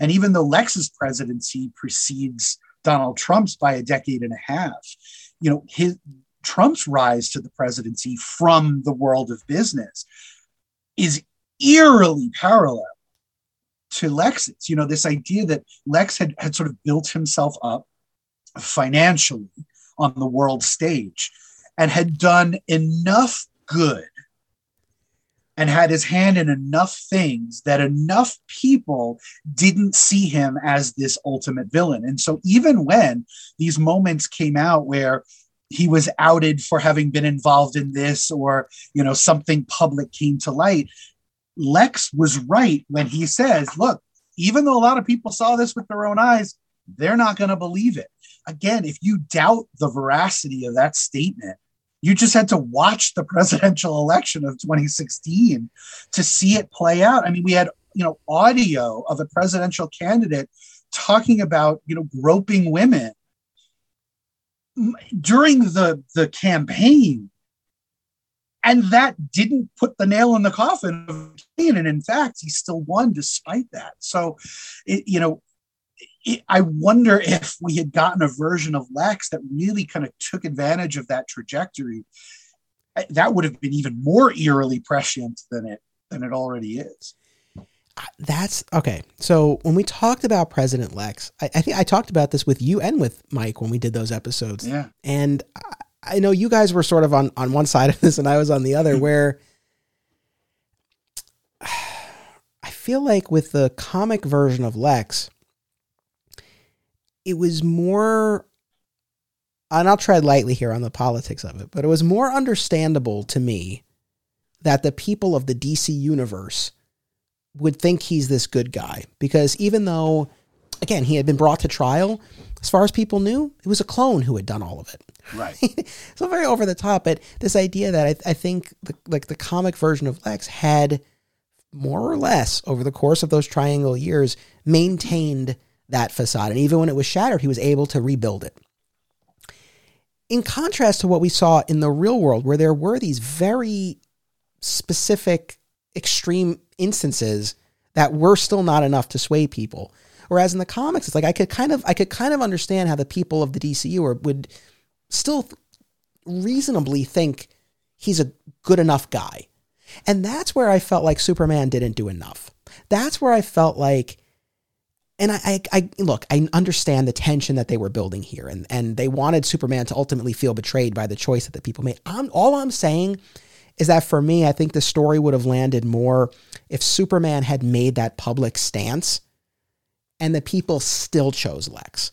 Mm and because then it's that I just feel like it's I don't know it just would have tracked a little bit better for me because like Superman was like oh I'll take a back seat like they won't elect him but it's like they don't know what you know and maybe I'm just overthinking this or taking it too literally but I think that was the thing that kind of bugged me it's like they don't know what you know if you tell them and they still choose Lex then punching the moon like he does or you know a, a moon not our right right you know in, in anger I feel like that would resonate a little bit. Again, I overall I still like the story a lot. I think it works. It's, it's not not the hill I'm going to die on, but I think that was sort of just the one one gripe that I had with it.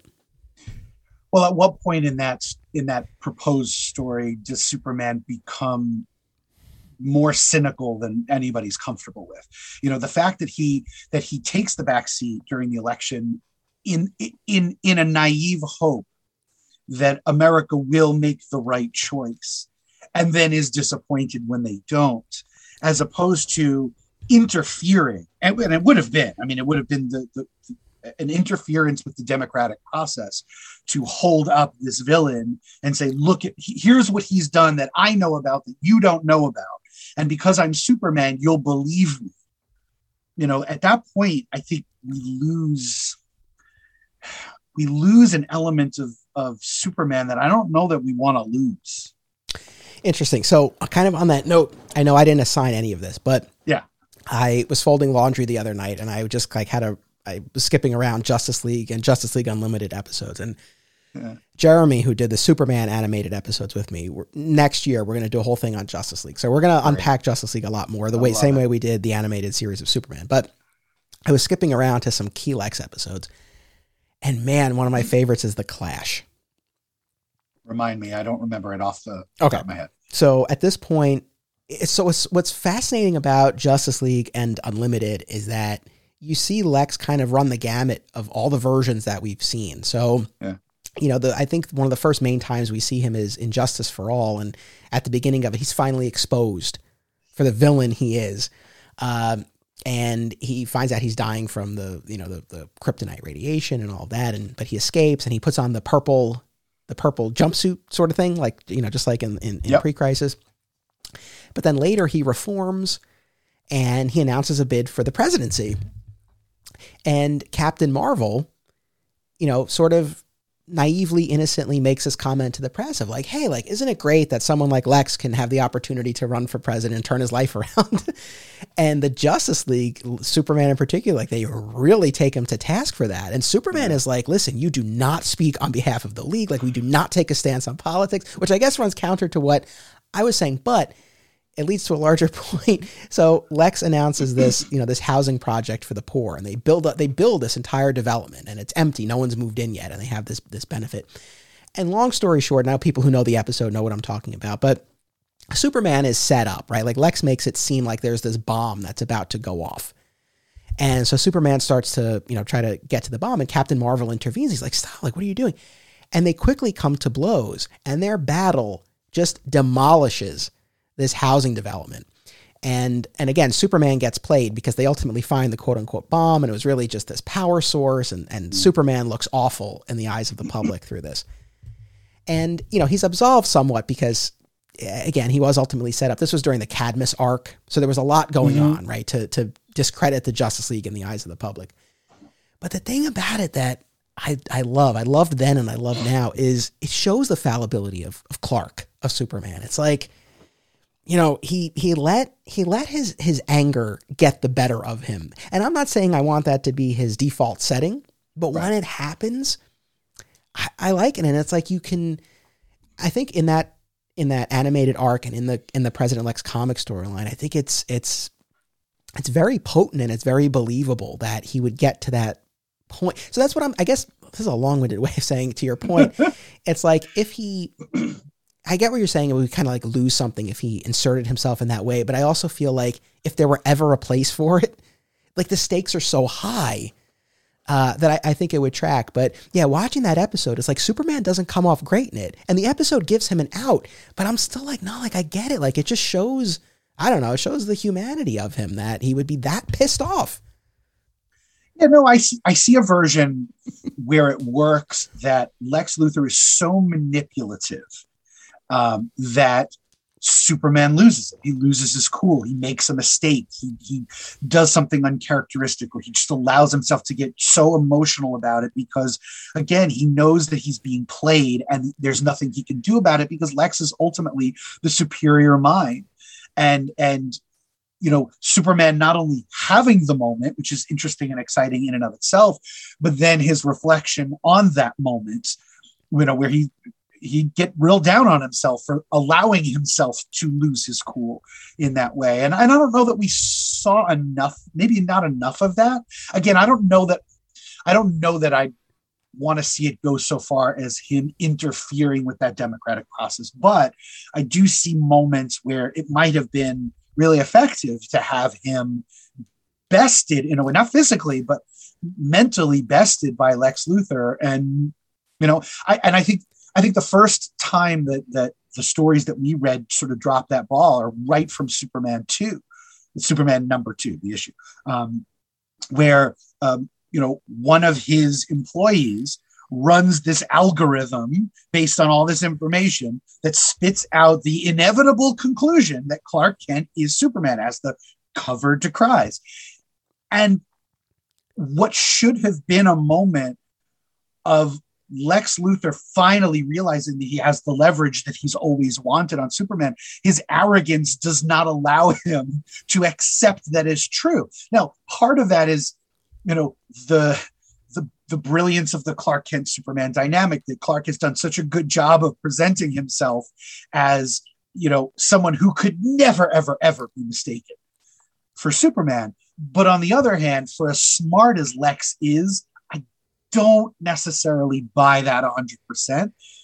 He dismisses it on its face. I, I, I mean, goes so far as several years later as to have this woman murdered, which we talked about in one of the Triangle era episodes, because she she can, she can continuously tries to prove that this is in fact true, and Lex won't have it. So, you know, that could have been, a, I think, an opportunity to start playing that out as well, where if he's got it over Superman, then we could see this deterioration of Superman's confidence in himself and in his relationship with Lex. Oh, I, all right. A couple of things, but for, do you want to take a break or do you want to just power through? You tell me. Either way, I'm good. All I'm right, good. Good man. Yeah. Audience, I'm having fun. Audience, I hope you're with us. I, I I'm enjoying this so much. Okay. Yeah. So with Superman number two, yes, and and Lex's refusal to accept the results of this computer program. So he says no man with the power of Superman would ever pretend to be a mere human. Yeah. And I, I you know, and it's it's like the last couple of panels of the pay, of the issue.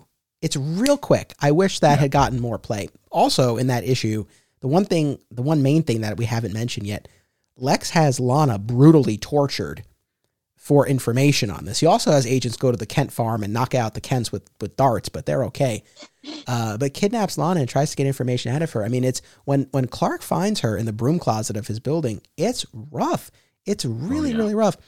In the um, President Lex uh, special that came out, which I think you and I both have in in one of those the older uh, President Lex trade paperbacks. No, I, I got the new oh, one. Oh, you have too. the new one. Good man. All right. With the one that has the, oh, very the good. heart of the deal cover on it. Very nice. I couldn't resist. I couldn't resist. But there's like a two page short story in that issue where Lex visits baby Clark, Lana, and Pete's child, the, the nursery, yeah. and, and he's having this whispered conversation with Lana about like, how could you go along with Pete Ross being Lex's VP? And and he references her torture. It was a good callback. Absolutely. A great callback. You know, how how could you you know, how could you go along with this knowing what what Lex did? And she has this whole thing about like, you know, we we can't prove it. We never knew for sure. We can't prove it. And he, this is an opportunity for Pete. And uh, after Superman leaves, she has this line to Baby Clark where she's like, maybe something will happen to Lex, to the bad man, uh, and then Daddy can be president. So you know, Lana had her own stuff going on, but. Yep.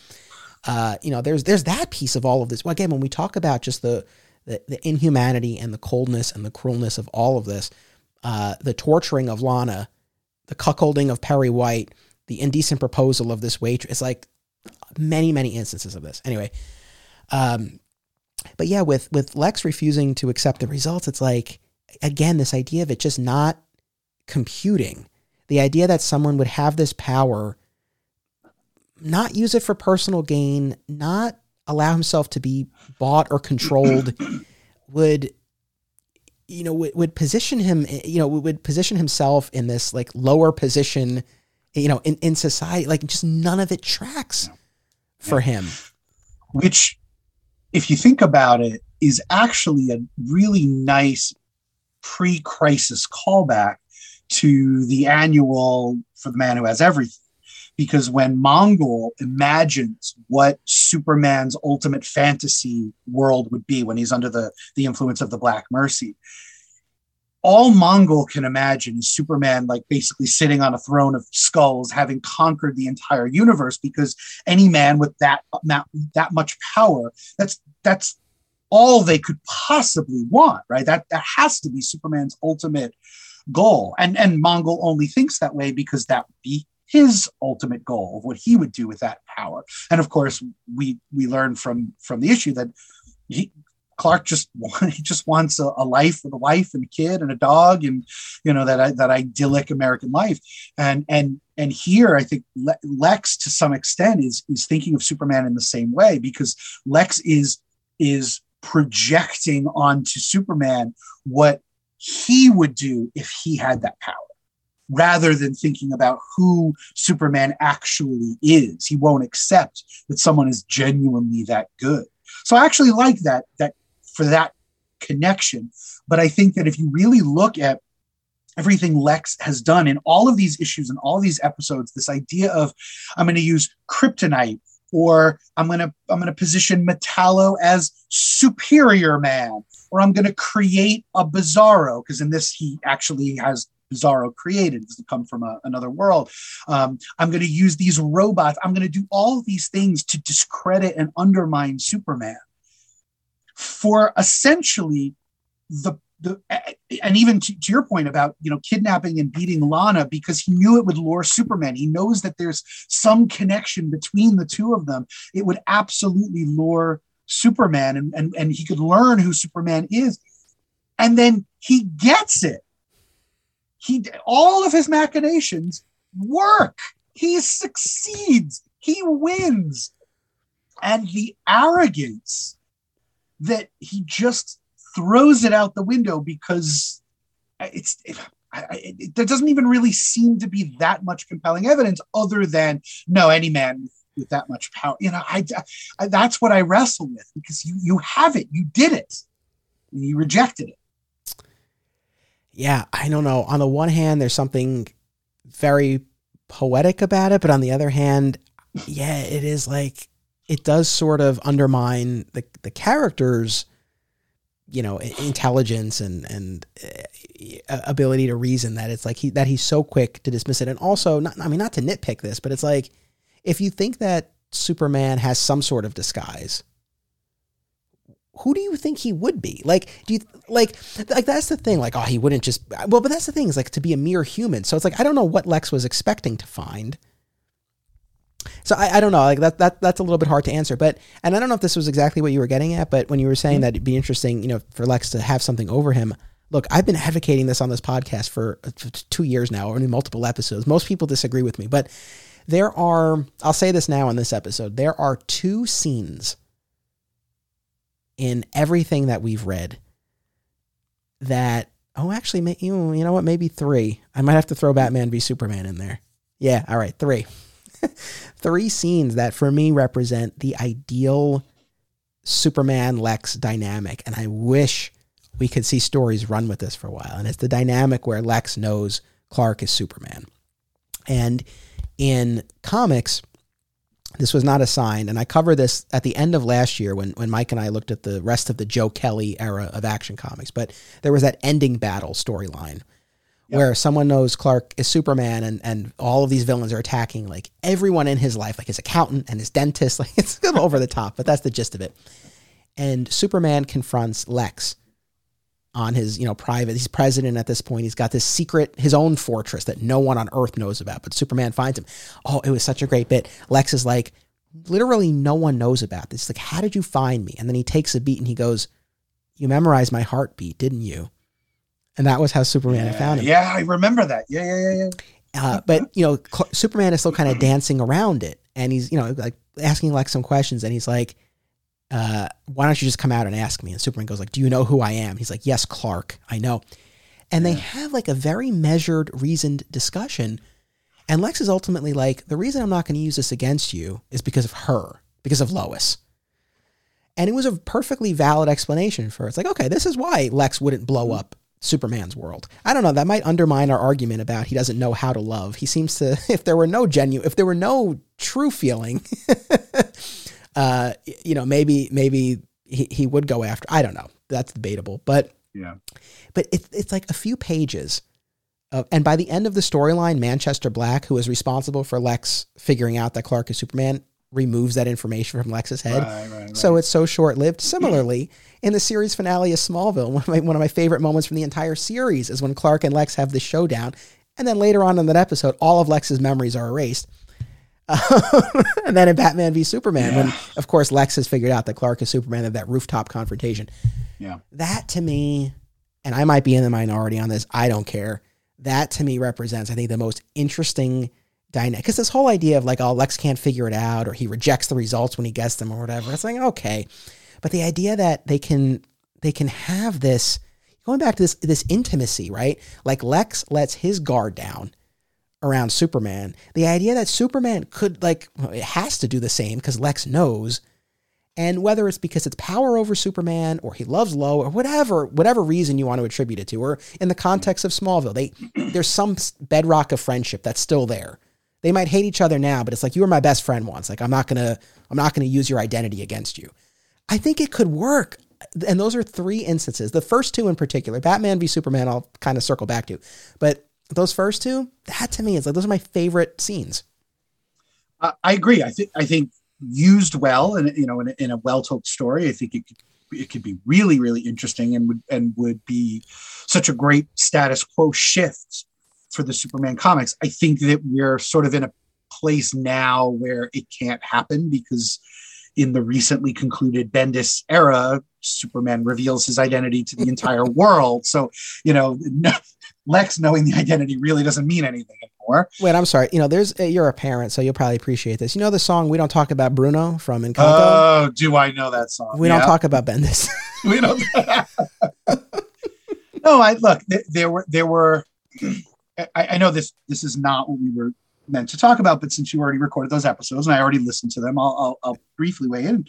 You know, I, I checked it out because I've been a fan of Michael Brian Michael Bendis for a long time, and while ultimately I agreed with you that I did not love. Uh, this particular era. I, I liked the Superman book a, a lot more than I liked the Action Comics book. Um, and a lot of that had to do with Ivan Reis's art because he's just so brilliant. I love him. Um, but there were a couple of very interesting ideas that Bendis had, one of which being the reveal of, of Clark Kent as Superman. And I even sort of bought into the reasoning behind it, you know, him getting to a point after a long career as, as the premier superhero in the DC universe saying, look, I have stated over and over and over again that I stand for truth. It's the first word in his motto, right? Truth before justice and everything else. How can I reasonably serve these people in the name of truth if I am ultimately always lying to them?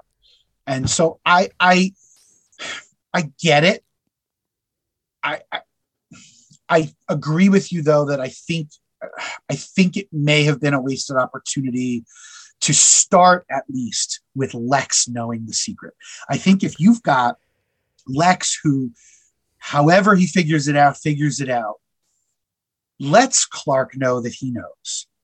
doesn't do anything with it right away because it's much more delicious to let Superman wonder when it's going to come. It's like the slap on How I Met Your Mother, right? We, uh, right? It's, it's much better to not use the slaps and let Barney wonder when the next one's coming.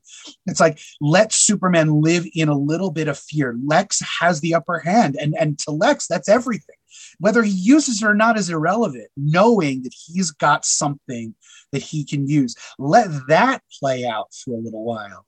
And then the way you thwart that is reveal your identity to the world. So now that weapon that you have means nothing. I like that. I still, I would still not be on board with the full unmasking, but so to speak. But I, I think uh, that definitely would have been more compelling. I mean, I guess the way I look at it is, we've seen this this tangible instance of Lex holding Superman at bay with a kryptonite ring. So this would just be a, another version of that or replacement for that. I guess that's kind of the way I would look at it. And kind of going back to what you were saying before, it's like, well, you know, what is the uh, you know uh, objective here? If it's not necessarily to kill him, but it's to outmaneuver him or to undermine yeah. him, it's like you you can use that. So I don't know. I yeah, I think that yeah, if again those those scenes that I had mentioned, I wish they had had more of an opportunity to play out. Like I wish that Lex didn't find out Clark's secret in Smallville, like at the very end. Yeah. Um, I wish that you know that scene that we got in Ending Battle in the comics, and I wish that so short lived because uh, yeah. his memory is erased so so shortly thereafter. So, yeah. like, I just wish these things had, had been able to play out, even if it's not. I can live with it not being the status quo forever, but I do think there's a missed opportunity. I think your the example that you cited is, is a great um, is, is a great instance of that. So you know, I mentioned in that in that story, uh, ending battle, you know, Lex referencing his his love of Lois.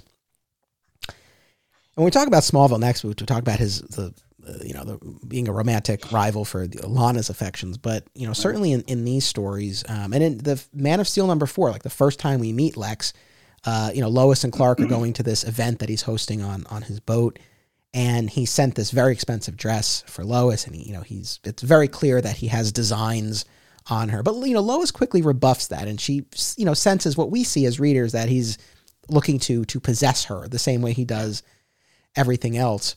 Um, I guess when it comes to Lex and Lois, and this is pretty present in my mind, having just rewatched the first season of Lois and Clark: The New Adventures of Superman, which culminates in an almost wedding between Lex and Lois. I do remember that. I mean, yeah. to what extent, if any, do you like Lex or do you see Lex as a viable romantic option in, in the animated series as well? In in the the concluding chapter of that um, series premiere, uh, you know, Lois makes a remark to Clark about how she dumped him. So like you don't know the full extent of what what if any relationship they have, but there's some sort of history there. So we get like a number of instances of this across media. To what extent, if any, do you like him as a romantic interest for Lois? I, I don't think I could ever really buy it because I, I think right on the face of it, Lois is just just better, and, and she's smart enough to see right through him. Um, I, I, if he's interested in her, again, I'm going to go back to what you said earlier because I absolutely agree with it. I don't think he's capable of having any genuine affection for her. It would be more a relationship based on what she can do for him. I mean, having the premier reporter at the Daily Planet in his pocket as his paramour would certainly be beneficial to him in a professional capacity. Um, insofar as Lex's relationship with Clark, not Superman, but Clark develops, it would certainly benefit him knowing that, you know, I got her and you didn't. Um, and then later, when it's clear that Superman and Lois are an item, I think Lex would love to just, you know, be able to either have her first or steal her away. I just don't see Lois, at least the Lois we know today. I don't see her as as giving that a second thought.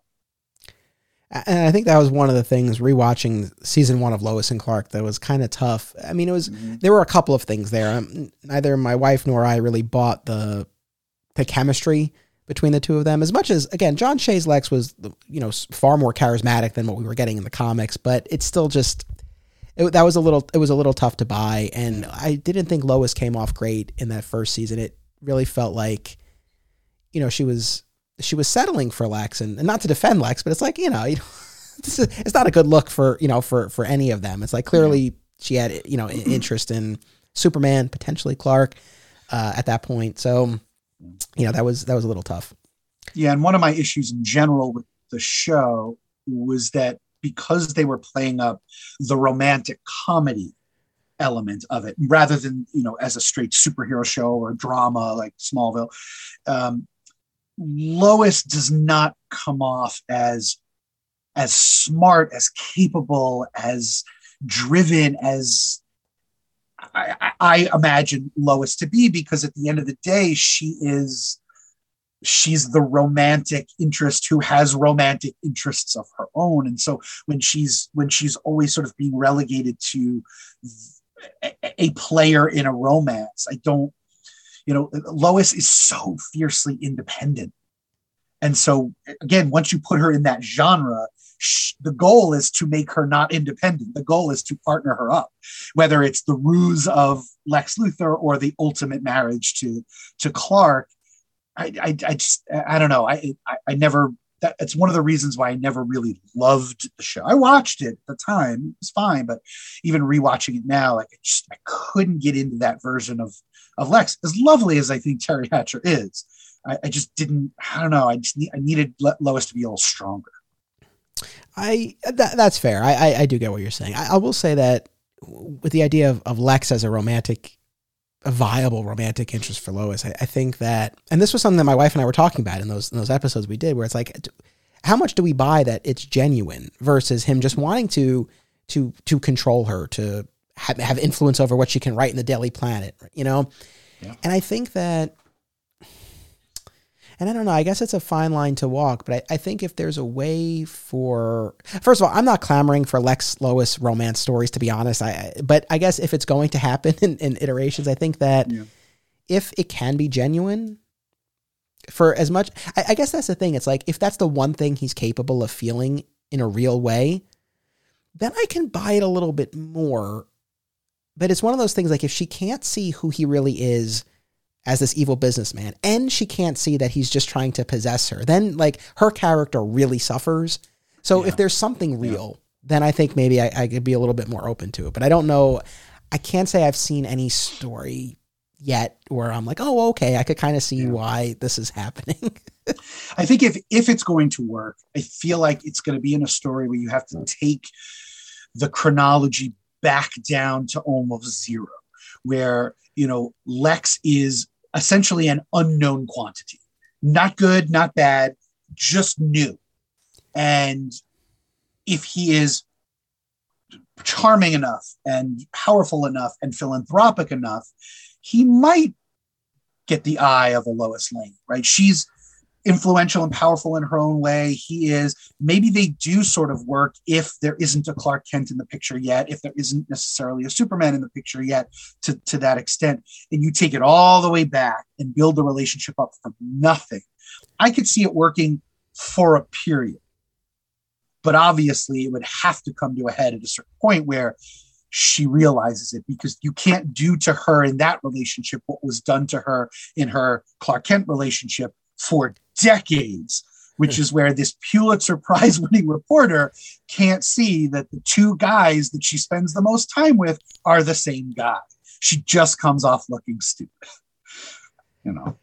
I know it, that is a very tough, tough pill to swallow. Uh, th- so one, one more thing I just want to say about Lois and Clark, I, I, I, also I haven't done my full season two rewatch yet, but I did watch one. Ep- Lex's one episode from season two, Phoenix, where he okay. rises from the dead, what was interesting about that spoiler, sorry people, but what was interesting about that one was it it definitely harkened more to the pre-crisis versions, like the mad science of his return. It's not at his own hand of course he's dead, but his doctor Gretchen Kelly, right? So they bring her in from the from mm-hmm. the comics, and his assistant Nigel. Uh, they put him in this like, chamber, and he and he rises, but he loses his hair. So we, we finally have the baldness. He doesn't seem too affected by it. In fact, he's like sh- he start the hair starts to fall out. He's like shave it. Uh, so he doesn't have the reaction that the pre-crisis Lex Yeah. did. But you know, he finally is in that bald look that we had been deprived of in the entire first season. He's brought back by this this mad science, and then I think the I was very tickled by the the disguises. Uh, that he wears throughout the episode. Like he puts on a janitor's outfit and like this huge handlebar mustache. And he's like walking around the Daily Planet, and he also disguises himself as an old man in a wheelchair, and he's having these interactions with Lois. Because that was like a big thing in the pre-crisis stories, uh, where he would always have these disguises, and his name would be an anagram of of, of Luthor. Right. Uh, so it's interesting to see that it was felt like a lot of the versions of of Lex kind of came to a head in that one. So if anyone's looking for like a like a cool uh, Lex episode from Lois and Clark, I would recommend that one from uh, from from season two. Uh, not to rush through things, but as we're hit, almost about to hit the two hour mark, a couple of other we've hit on almost everything that I had on my list, and and anything that's left that you want to get to, of course, I, I want to talk about. But one of the things, because I, you know, this becomes a, a bigger issue, I think, in stories that I'm going to talk about next time, but there's not as much xenophobia in this version of Lex that there is, I think, in the next batch of stories that I'm going to be looking at. And that was actually one of the interesting things about this entire period in, in Superman comics. Like his alien heritage, it's not it's not dismissed. They they do deal with it. Um, you know, what's interesting in, in Man of Steel, right? He doesn't find out that he's an alien from Krypton until the end of the story. He's like a few years into his tenure at this point, right? And when Metallo attacks, he's been created by the scientist who has, tr- you know, tracked Superman's ship. And, you know, Metallo's alluding to the alien origin. And Lois is like, Are you an alien? And at this point, he's learned, he's like, Yes, I, I am. Like, does that change anything? And she's like, No, I don't think so.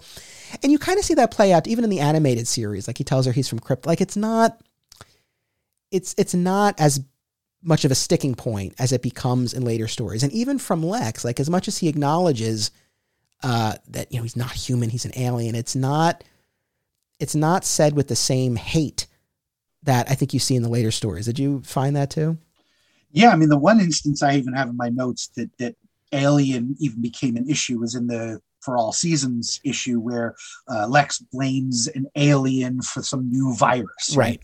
Um, I, I I've always liked the version of Lex, and we, again, we didn't really see it too much in the stuff that we prepared for this, but I've always liked that version of one of the sticking points for his resentment of Superman is that if anyone's going to be the savior of the city or the world, it should be a human being, one of the people who actually inhabit this world, one of the people who belong here. And the fact that it is an alien just rankles him.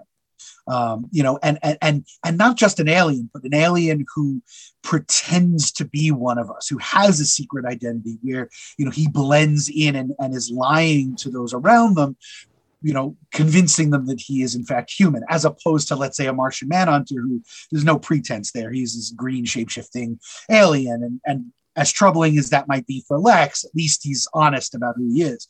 Superman is not, um, and and I think that I think there's there's interesting things that have been done with that.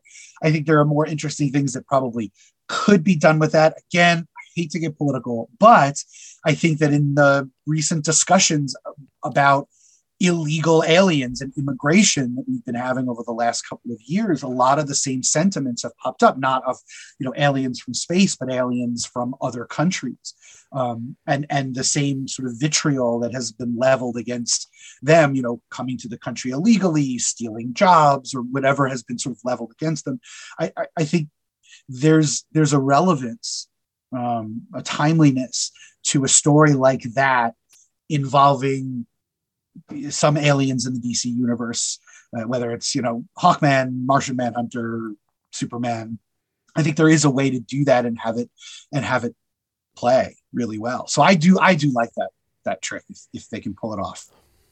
I do too. I mean, that's one of the main reasons why I wanted to do these episodes was to look at the the ways in which the motivations have changed. And like I said, pre-crisis, you know, you had this grudge. He blamed Superman for Superboy for the baldness.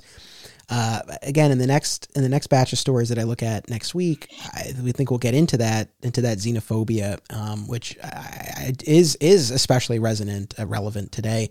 Uh, and in the final episode that we do, it, it's going to be a, a, look at the more philosophical objections that Lex has to Superman. The idea of what would it, what effect would it have if the people in this fictional DC universe, right? But look to Superman to solve all of their problems. Does that does that hinder human advancement? And so, uh, you know, again, it's it, very different than what we're talking about in this episode. This, you know, where you know, there. And I don't mean to be, you know, to to reduce it, uh, you know, and and and uh, you know, poke fun at it, but this idea of like he's the highest one in the city until Superman shows up, and you know, and, and that seems to be the root of it. Like I, I do think there are other iterations here. You know, we do have a more compelling reason for the differences between them, but uh, again, this evil businessman version, I, I think there is a lot of really great stuff that that comes from it. Yeah, and ultimately, you know, we're really looking at about 15 years worth of, of story. And so, yeah, you're right. To reduce it to to one thing would be obviously silly and reductive. But but um, we watch over these 15 years this evolution of the character. First of all, the, the, the immediate evolution from pre-crisis to post-crisis, and then this slow build from you know schlubby evil businessman to more charming uh, president. And I think I think we do get some nuance. I think we do get some complexity.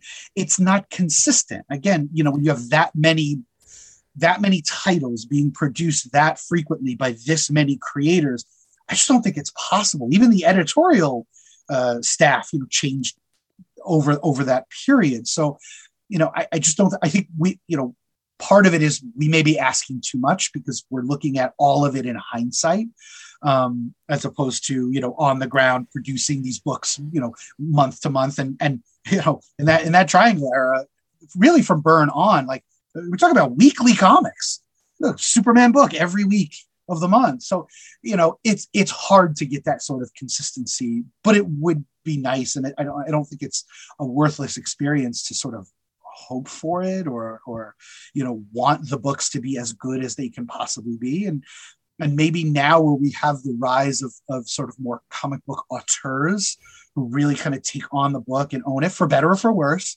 um, you know maybe we do get a consistent vision over the course of several years that nail down a version of of lex that, that we just love and, and becomes our our new lex yeah, for sure. And and and I will say, uh, you know, overall, again, I, I really enjoyed these stories, and I I do like this version of Lex. I, would I say this is my definitive version?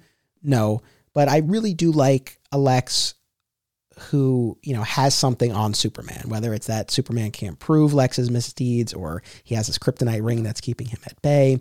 Uh, again, the scene that we we keep talking about of of Lex hovering outside the window, like this this this dynamic between them I think is it really is interesting and challenges Superman in a different way than we had seen in all of those pre-crisis stories. Uh, the main thing that was missing for me uh, was was was humanity, was something to sort of root for, to allow me to see from Lex's perspective. Um, again, I think he just, like I said, came off you know more more cruel than anything else in a lot of these instances. Um, but some with you know with I guess with some ex- exceptions, and I just as, as, we wind down, just to talk about the, his family a little bit. Uh, I, I, did think one of the uh, you know really interesting moments in Superman for All Seasons number three was when Lex was recounting in his inner monologue uh, a moment from his youth when his father hit him, and the father said, "This is going to hurt me more than it's it's going to hurt you," and Lex refused to to to cry or to plead. He just stared his father in the eye the entire time. And Lex says at the end of it, I think it did hurt him more than it hurt me.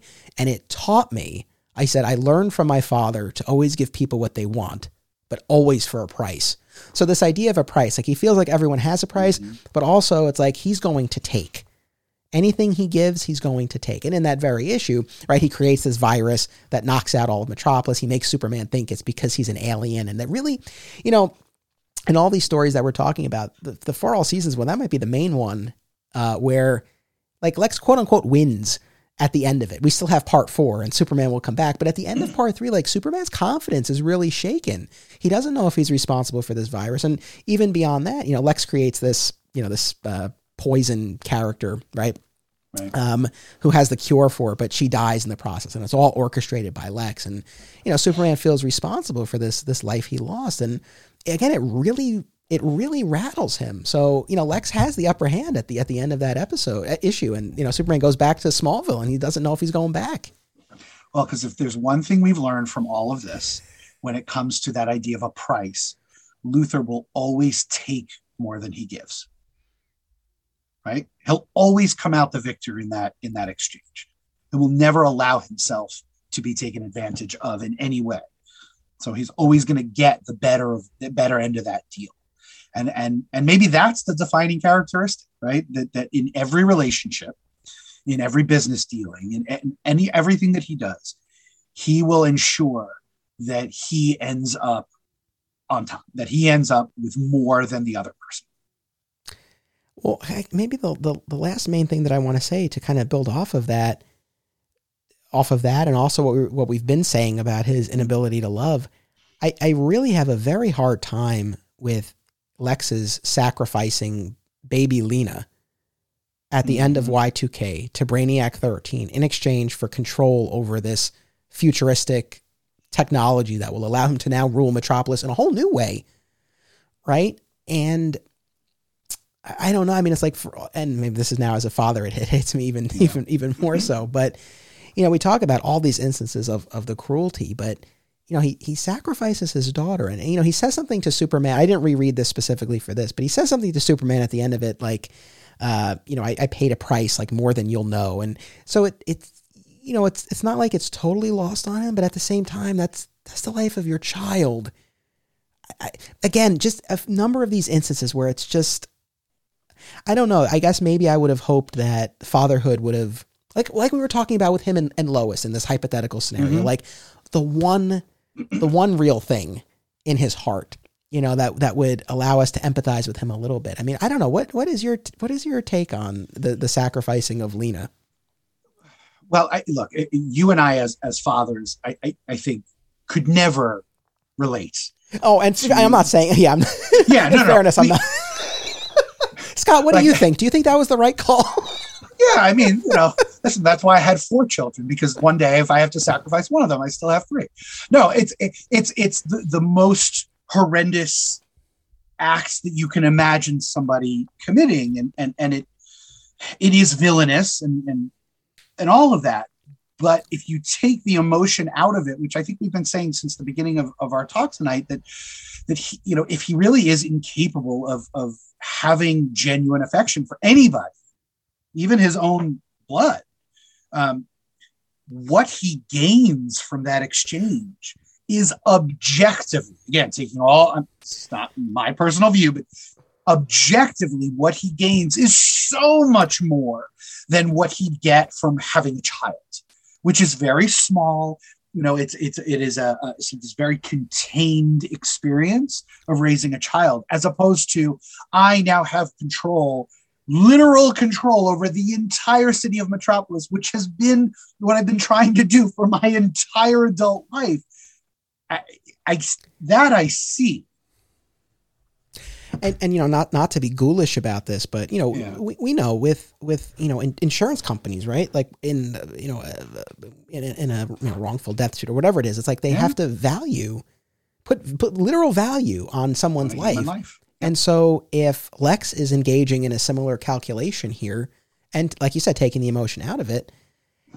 I guess maybe his decision does track in the context of of that character, and you know, I'll, I'll, i mean, maybe this is where I'll start next week with um with Lex's inability to love, but you know, even across Smallville, you know, I, I, do like to believe that the friendship that he had with Clark was, you know, was genuine. But but you know, even from the early stages of that, you know, he suspected that there was more to Clark, and he had his secret room on on Clark and, and everything. So you know, this idea of like what Lex is truly, genuinely capable of from an emotional standpoint I think is a valid question. And so with that in mind, yeah, the sacrificing of Lena again, I think in that context makes sense. I mean, I think overall, you know, it and I, I guess I don't say any of this really to to you know criticize the stories per se. I think it is ultimately a matter of preference, like how much you mm-hmm. really want to empathize with the villain. I, I guess you know it's funny because like I don't have these same qualms about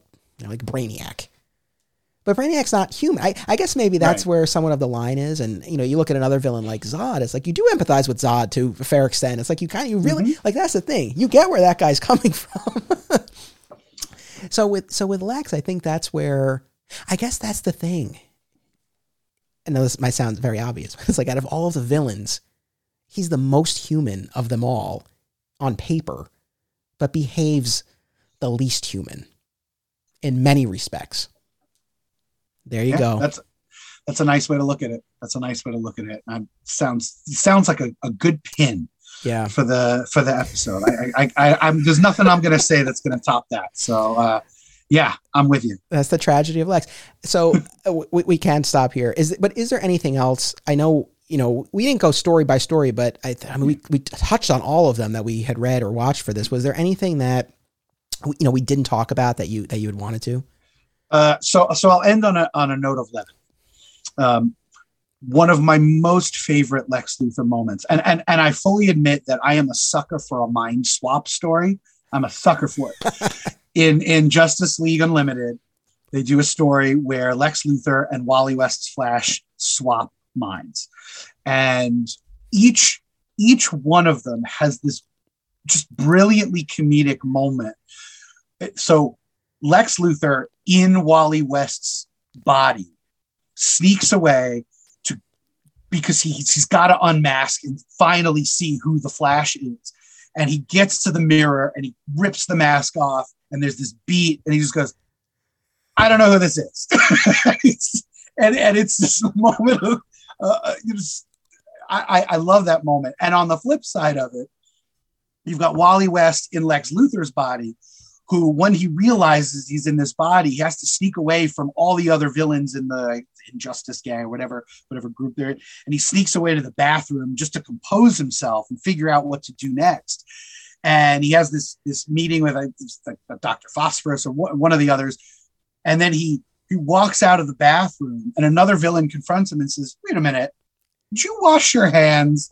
And he thinks for a moment and says, No, because I'm evil.